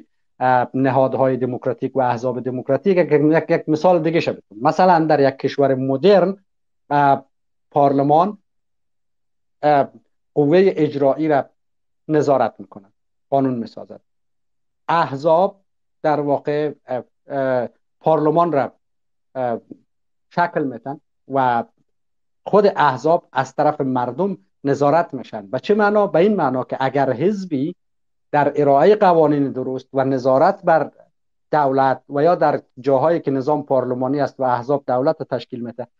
در در بهتر کردن رفاه مردم، در ارزان کردن قیمت ها، در ایجاد اشتغال و و و و غیره ناکام باشد، مردم بار دیگه به او رأی نمیده، به حزب حریفش رأی میده. و احزاب از اول میفهمند که زیر نظر مردم هستند. پس این حلقه نظارت در واقع سیال است، میگردد. در افغانستان قوه مقننه قرار بود قوه مجریه را نظارت بکند، اما عامل ناظر دیگری بر قوه مقننه بر وجود نداشت به دلیل همون سیستم انتخاباتی غلطی که در اونجا وجود داشت و در نتیجه پارلمان خودش بخشی از چرخه فساد میشد.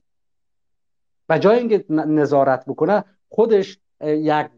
پاتک دیگر یا یک در واقع یک چرخه دیگر بر چرخه فساد و ناکارایی می‌افزود و و دست انداز بود.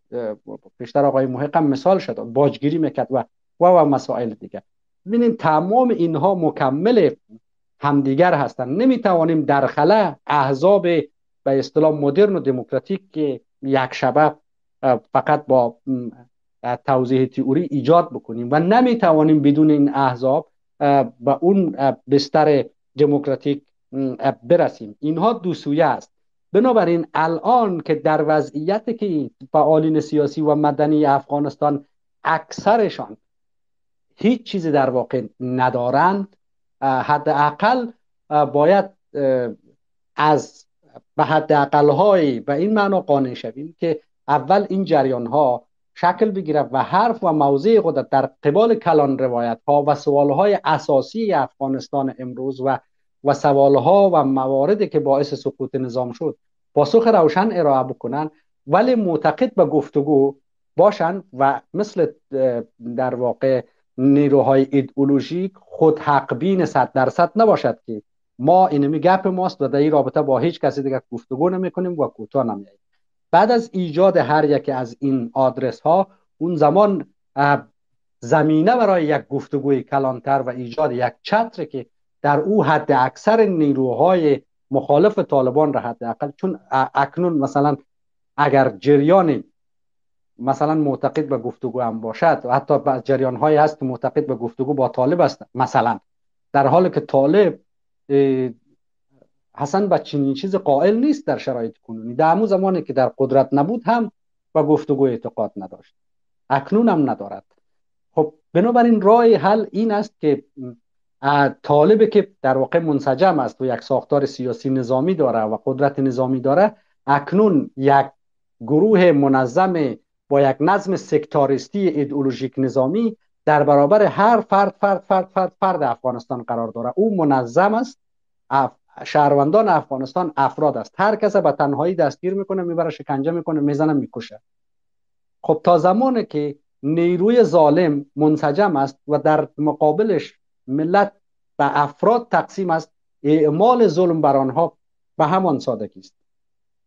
خب ما مجبور هستیم که انسجام، اما این انسجام زمان مستحکم میشه و زمان درست میشه که احز... اه... که یا در مجموع سیر حوادث باید به سمت بره و اعتراف بکنیم حداقل با شعور مردم افغانستان که نمی شود با اه... یعنی من معتقد هستم که جریانی که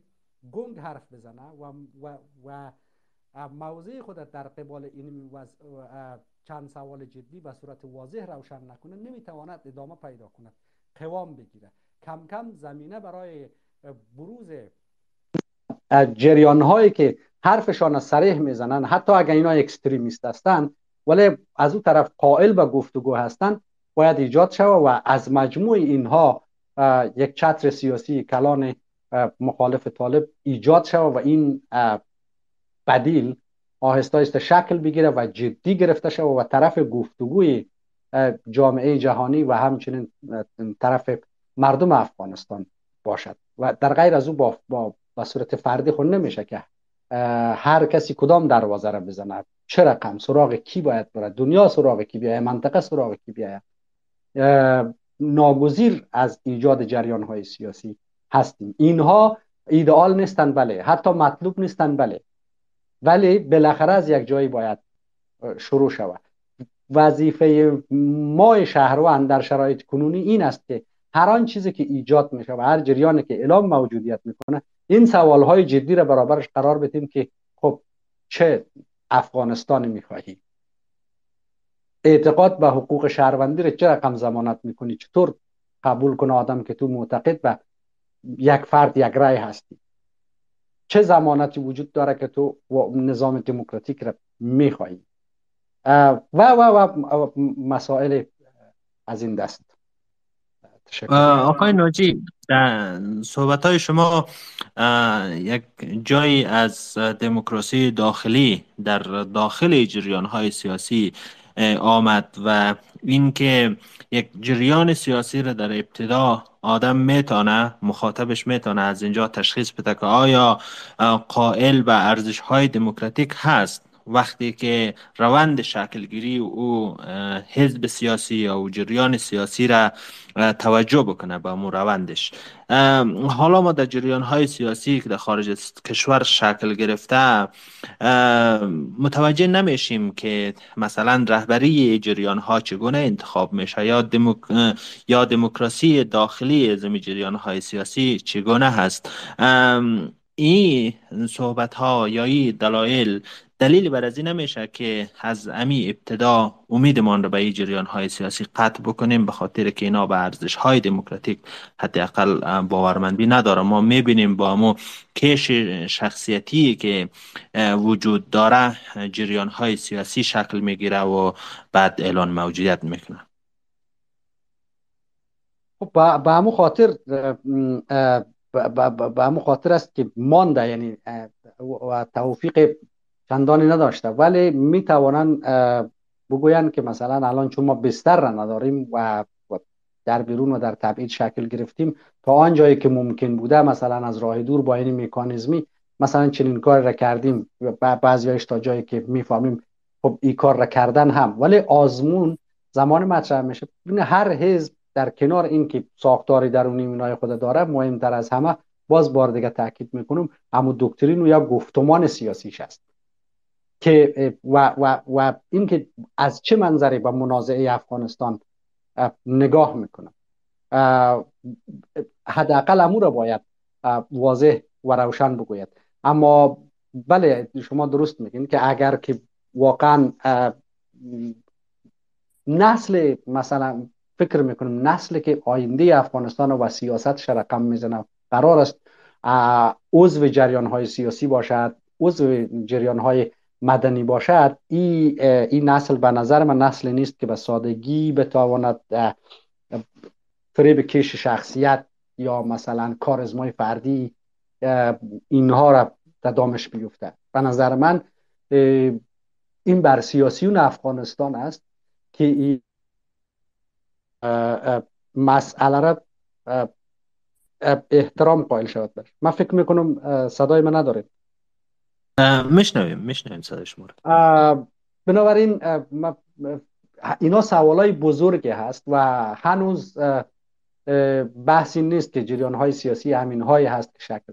اما منظور من است که کنشگری سیاسی متوقف نمیشه، به هر حال در به صورت خوب، بد، متوسط، مطلوب، غیر مطلوب ادامه پیدا میکنه. اگر به هر میزانی که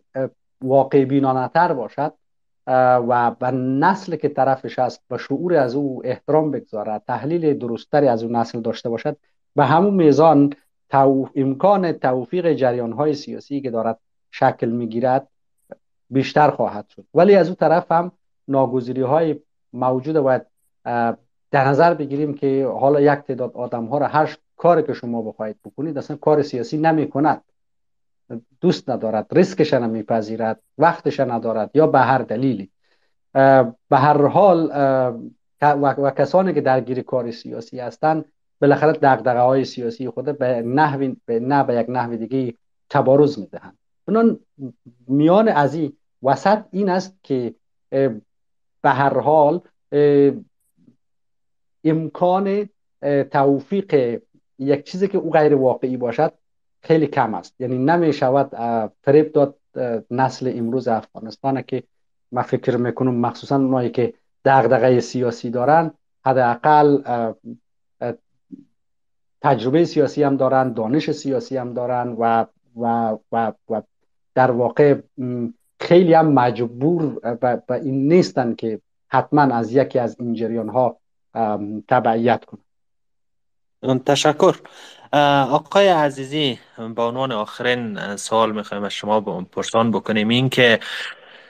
جریانی که شما سخنگویش هستید تا چه اندازه موقفش در ارتباط به سوالهایی که آقای ناجی مطرح کردن شفاف است؟ تا چه اندازه جریان شما در ارتباط به نوع نظام سیاسی آینده و مباحث که آقای ناجی مطرح کردن موضع شفاف داره؟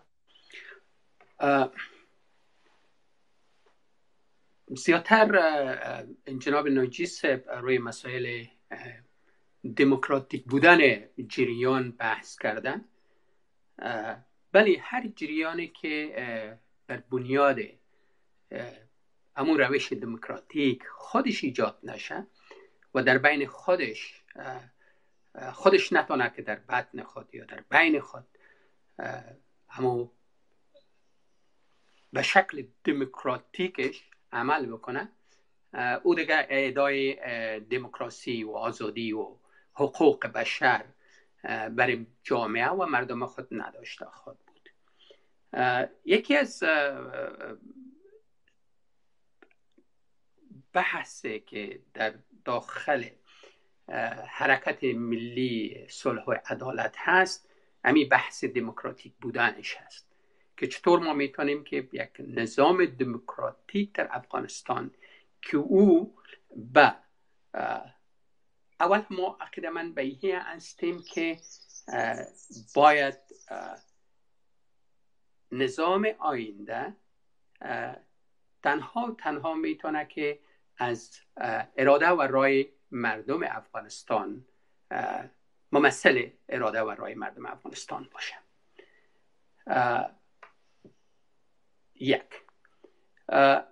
و رای سیاسی و گفتگوی بین الافغانی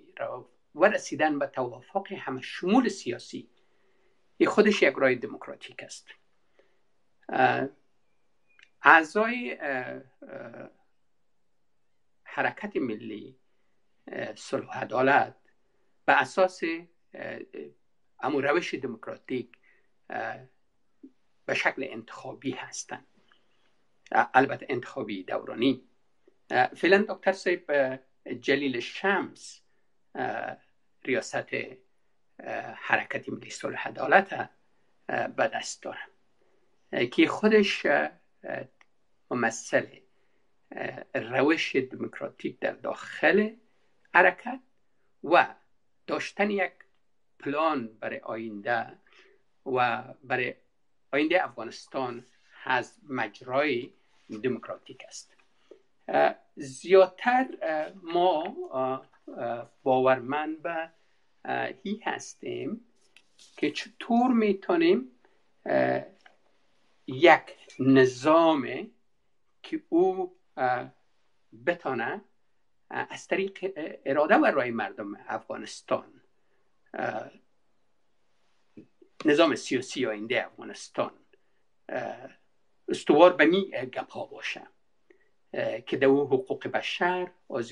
آزادی های اساسی همه شهروندان در او حفظ باشه، این خودش نمایندگی عظیمی کنه که همین جریان سیاتر معتقد و عقیده من به روش های دموکراتیک است برای آینده افغانستان. و ما زیاتر آرزو داریم که همه جریان ها بتوانند ضامن عدالت اجتماعی و حاکمیت ملی توسط رای و اراده مردم باشند. تشکر. تشکر از شما آقای عزیزی. آقای ناجی، به عنوان حسن ختام بحث از شما میخواییم بشنویم در ارتباط به صحبت هایی که آقای عزیزی کردن و گفتن که همین که یک شخصی از درون جریان آمده و ریاست این جریان را بر عهده گرفته، نشان از دموکراتیک بودن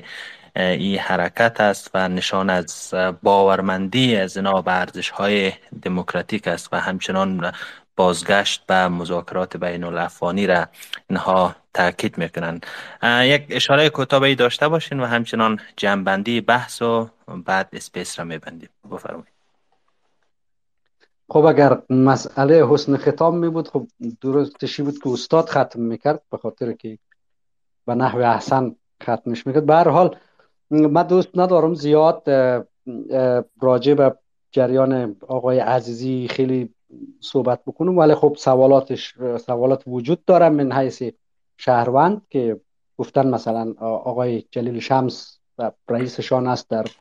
منشورشان هم بود، ولی خب واقعیت امر این است که بیشتر فیگورهای سیاسی که باز در بیرون ظاهر شدن بیشتر آقای اتمر و آقای استانگزی هستند تا آقای شمس مثلا در درون یا یا نقض شده یا ای که به هر حال آقای شمس سمبولیک است مثلا. و اینا سوالای فقط سوال است. اما و بحث دوحه را خب گفتم که من فکر میکنم که یک چیز از بین رفته هست، خود آمریکایی ها هم دیگه او فکر نمیکنن، سودش فقط طالبان برد و قرار اگر بر آغاز گفتگو یا هر چیزی میشه باید گفتگو مبنای مستحکمتر و مبنای درستری داشته باشد تا یک مبنای غلط مثل دوحه که نتیجهش بخی بر ما روشن شد و واضح شد. خب در پایان ما میخوایم برگردم به اصل عنوان بحث، وفادار بمانم تا آخر را و بگوییم که در جریان بحث هم خیلی گپای دیگه هم در هر مورد بود که من نرفتم سراغش تا اما وفاداری خود با اصل عنوان بحث که شما تعیین کردین با او حفظ بکنم. این منظور من است که در آقا در دوباره میگم که تشکیل جریان های سیاسی یک امر ناگزیر است، اتفاق خواهد افتاد و مرحله اول است. بعد از او بستگی به میزانه که این جریان های سیاسی که نمیتوانند و معتقد به این هستند که با طالب کار نمیشه، مخالف طالب هستند، مخالف نظام ایدئولوژیک طالب هستند و از دست طالب تا وطن اعلا کردن ترک کردن، اول باید یک چتر وسیع سیاسی را نه تنها به این معنا که مثل قبلی که ائتلاف های قبلی که صورت میگرفت که هر کس بر موضع خود بود فقط به خاطر که احمد یا محمود را فشار بده تشکیل میشد، و گفتم هر اتحادی که فلسفهش فقط وجود دشمن مشترک باشد تا زمان دوام میکنه که اون دشمن مشترک وجود داره. مجاهدین هشتگانه و هفتگانه تا زمان با هم متحد ماندن که چیز به نام دولت دکتر نجیب وجود داشت. وقتی دولت دکتر نجیب از بین رفت خود اینها به جان هم افتادن و, و بسیار مسائل. گفتگو به این معنا چت تشکیل یک چتر سیاسی که در او نقطه های یا نکات مورد توافق مثل نیاز به این که کشور باید قانون اساسی داشته باشد، حقوق شهروندان باید حقوق اساسی در او بهش قائل باشیم، اصل انتخابات، اصل تفکیک قوا و و و نکات مشترکی که اتفاقا کم هم نیست، اینها به صورت مکتوب بینشان توافق شود، مکانیزم برایش پیدا شود و نقطه های اختلافی که اساسی هم هست یا حتی جریان های سیاسی صلاحیت تصمیم گیری در موردش ندارد، مثل تعیین نوعیت نظام سیاسی، این چیزی است که گفتم حتی در جامعه نسبتاً پیشرفته تر از ما که ایران هستم حکنون اتفاقاً در همین گره ماندن، در همین گردونه ماندن که کی تعیین میکنه که نظام آینده سیاسی، مثلا اگه قرار باشد جمهوری اسلامی نباشد کی تعیین میکنه. جدال بسیار نفسگیری و اینشان در همین زمینه وجود داره و راه هم برش پیدا نتونستم. من فکر میکنم راه حل این است که نکات مشترک توافق شود و برجسته شود و نکات اختلافی به صلاحیت مردم گذاشته شود، اما نه به صورت گنگ، بلکه میکانیزم روشن و درستی در مرحله گذار برای از تعریف شود. یعنی که مثلا تعیین نظام نوع نظام سیاسی از طریق رفراندوم مشخص میشه و رفراندوم در مرحله گذار وظیفه دولت در حال گذار است و در این قدر مدت، مثلا چنین طرح‌های روشنی است که میتواند ما را از این آشفتگی و پراگندگی موجود که نفعش فقط به طالب میرسد نجات بده. وضعیت وضعیت مطلوب نیست، جریان‌هایی که شکل میگیرند جریان‌های بدون خلأ نیستند، جریان‌های مطلوب نیستند، افراد ایدئال و مطلوب نیستند، ولی بالاخره اینمینا هستند دیگه. اینمیا افغانستان بضاعتش اینمی است. خب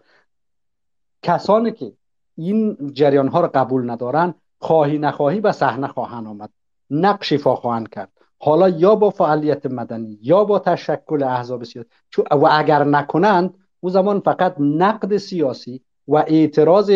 سیاسی باز جای را نمیگیرد. اگر قرار است نقش ایفا شود هر کس باید مکانیزم خود به اصطلاح مشارکت مشروع خود در یک روند سیاسی را باید تدارک ببینه و اگر نبینه خب مقصر دیگه کس نیست. در نتیجه من فکر میکنم گام اول این است که تشکل‌ها یکی یکی یکی ایجاد میشوند و بعد این تشکل‌ها به هر میزان که سریعتر، شفافتر و با لحن صریح و روشن بتوانند با همدیگر گفتگو کنند و بر نکات مشترک توافق بکنند و نکات اختلافی را به آینده بگذارن، اما مکانیزم رسیدن برای او را مشخص بکنن، چون اگر مکانیزمش مشخص نشود باز خود از او یک نقطه برای درگیری و, و جدال دیگر می شود. اون گام بعدی است و تا زمانی که این این گام ها برداشته نشود بهانه‌ای که اکنون حداقل بخشی از سیاست افغانستان که جامعه جهانی است مبنی بر اینکه آلترناتیوی وجود ندارد و ما مجبور با تعامل با طالبان هستیم و این مجبوریت هم نمیتونه تا لایتناهی ادامه داشته باشد، بالاخره یک یک زمانی و ترس اکنون من این است که من میبینم که جامعه جهانی داره حتی مثل توافق نامه دوحه اکنون حقوق اساسی انسانها و مشخصا زنان را در افغانستان اولویت بندی میکنه و این خطرناک است. اگر جامعه جهانی مثلا با طالبان توافق کردند که زنان حق کار در مؤسسات بین المللی را داشته باشه، حق کار در حق تحصیل و دانشگاه هم داشته باشه، ولی حق سفر و حق نمیفهمم مشارکت سیاسی شو، حق نمیفهمم انتخاب همسر و همه حقوق انسانی دیگهش نادیده گرفته شد و بعد جامعه جهانی هم امیر پذیرفت و عادی سازی شد و تبدیل به فرهنگ شد، چقدر دیگه زنان افغانستان باید مبارزه بکنن برای به دست آوردن مجدد ابتدایی ترین حقوقشان. ببین ما در یک وضعیت دلبخواه نیستیم، ما در یک وضعیت مطلوب نیستیم، ما در یک ناگزیری قرار داریم که در این ناگزیری از حد اقلها باید شروع بکنیم، ولی محتاطانه و جدی و با لحن صریح و بیان موضع روشن مرحله و مرحله و پیش بریم. تشکر از لطف همه ایتان و تشکر از تمامی کسانی که صبوری کردن و حوصله کردن و در این مدت ما را تحمل کردن. بدون شک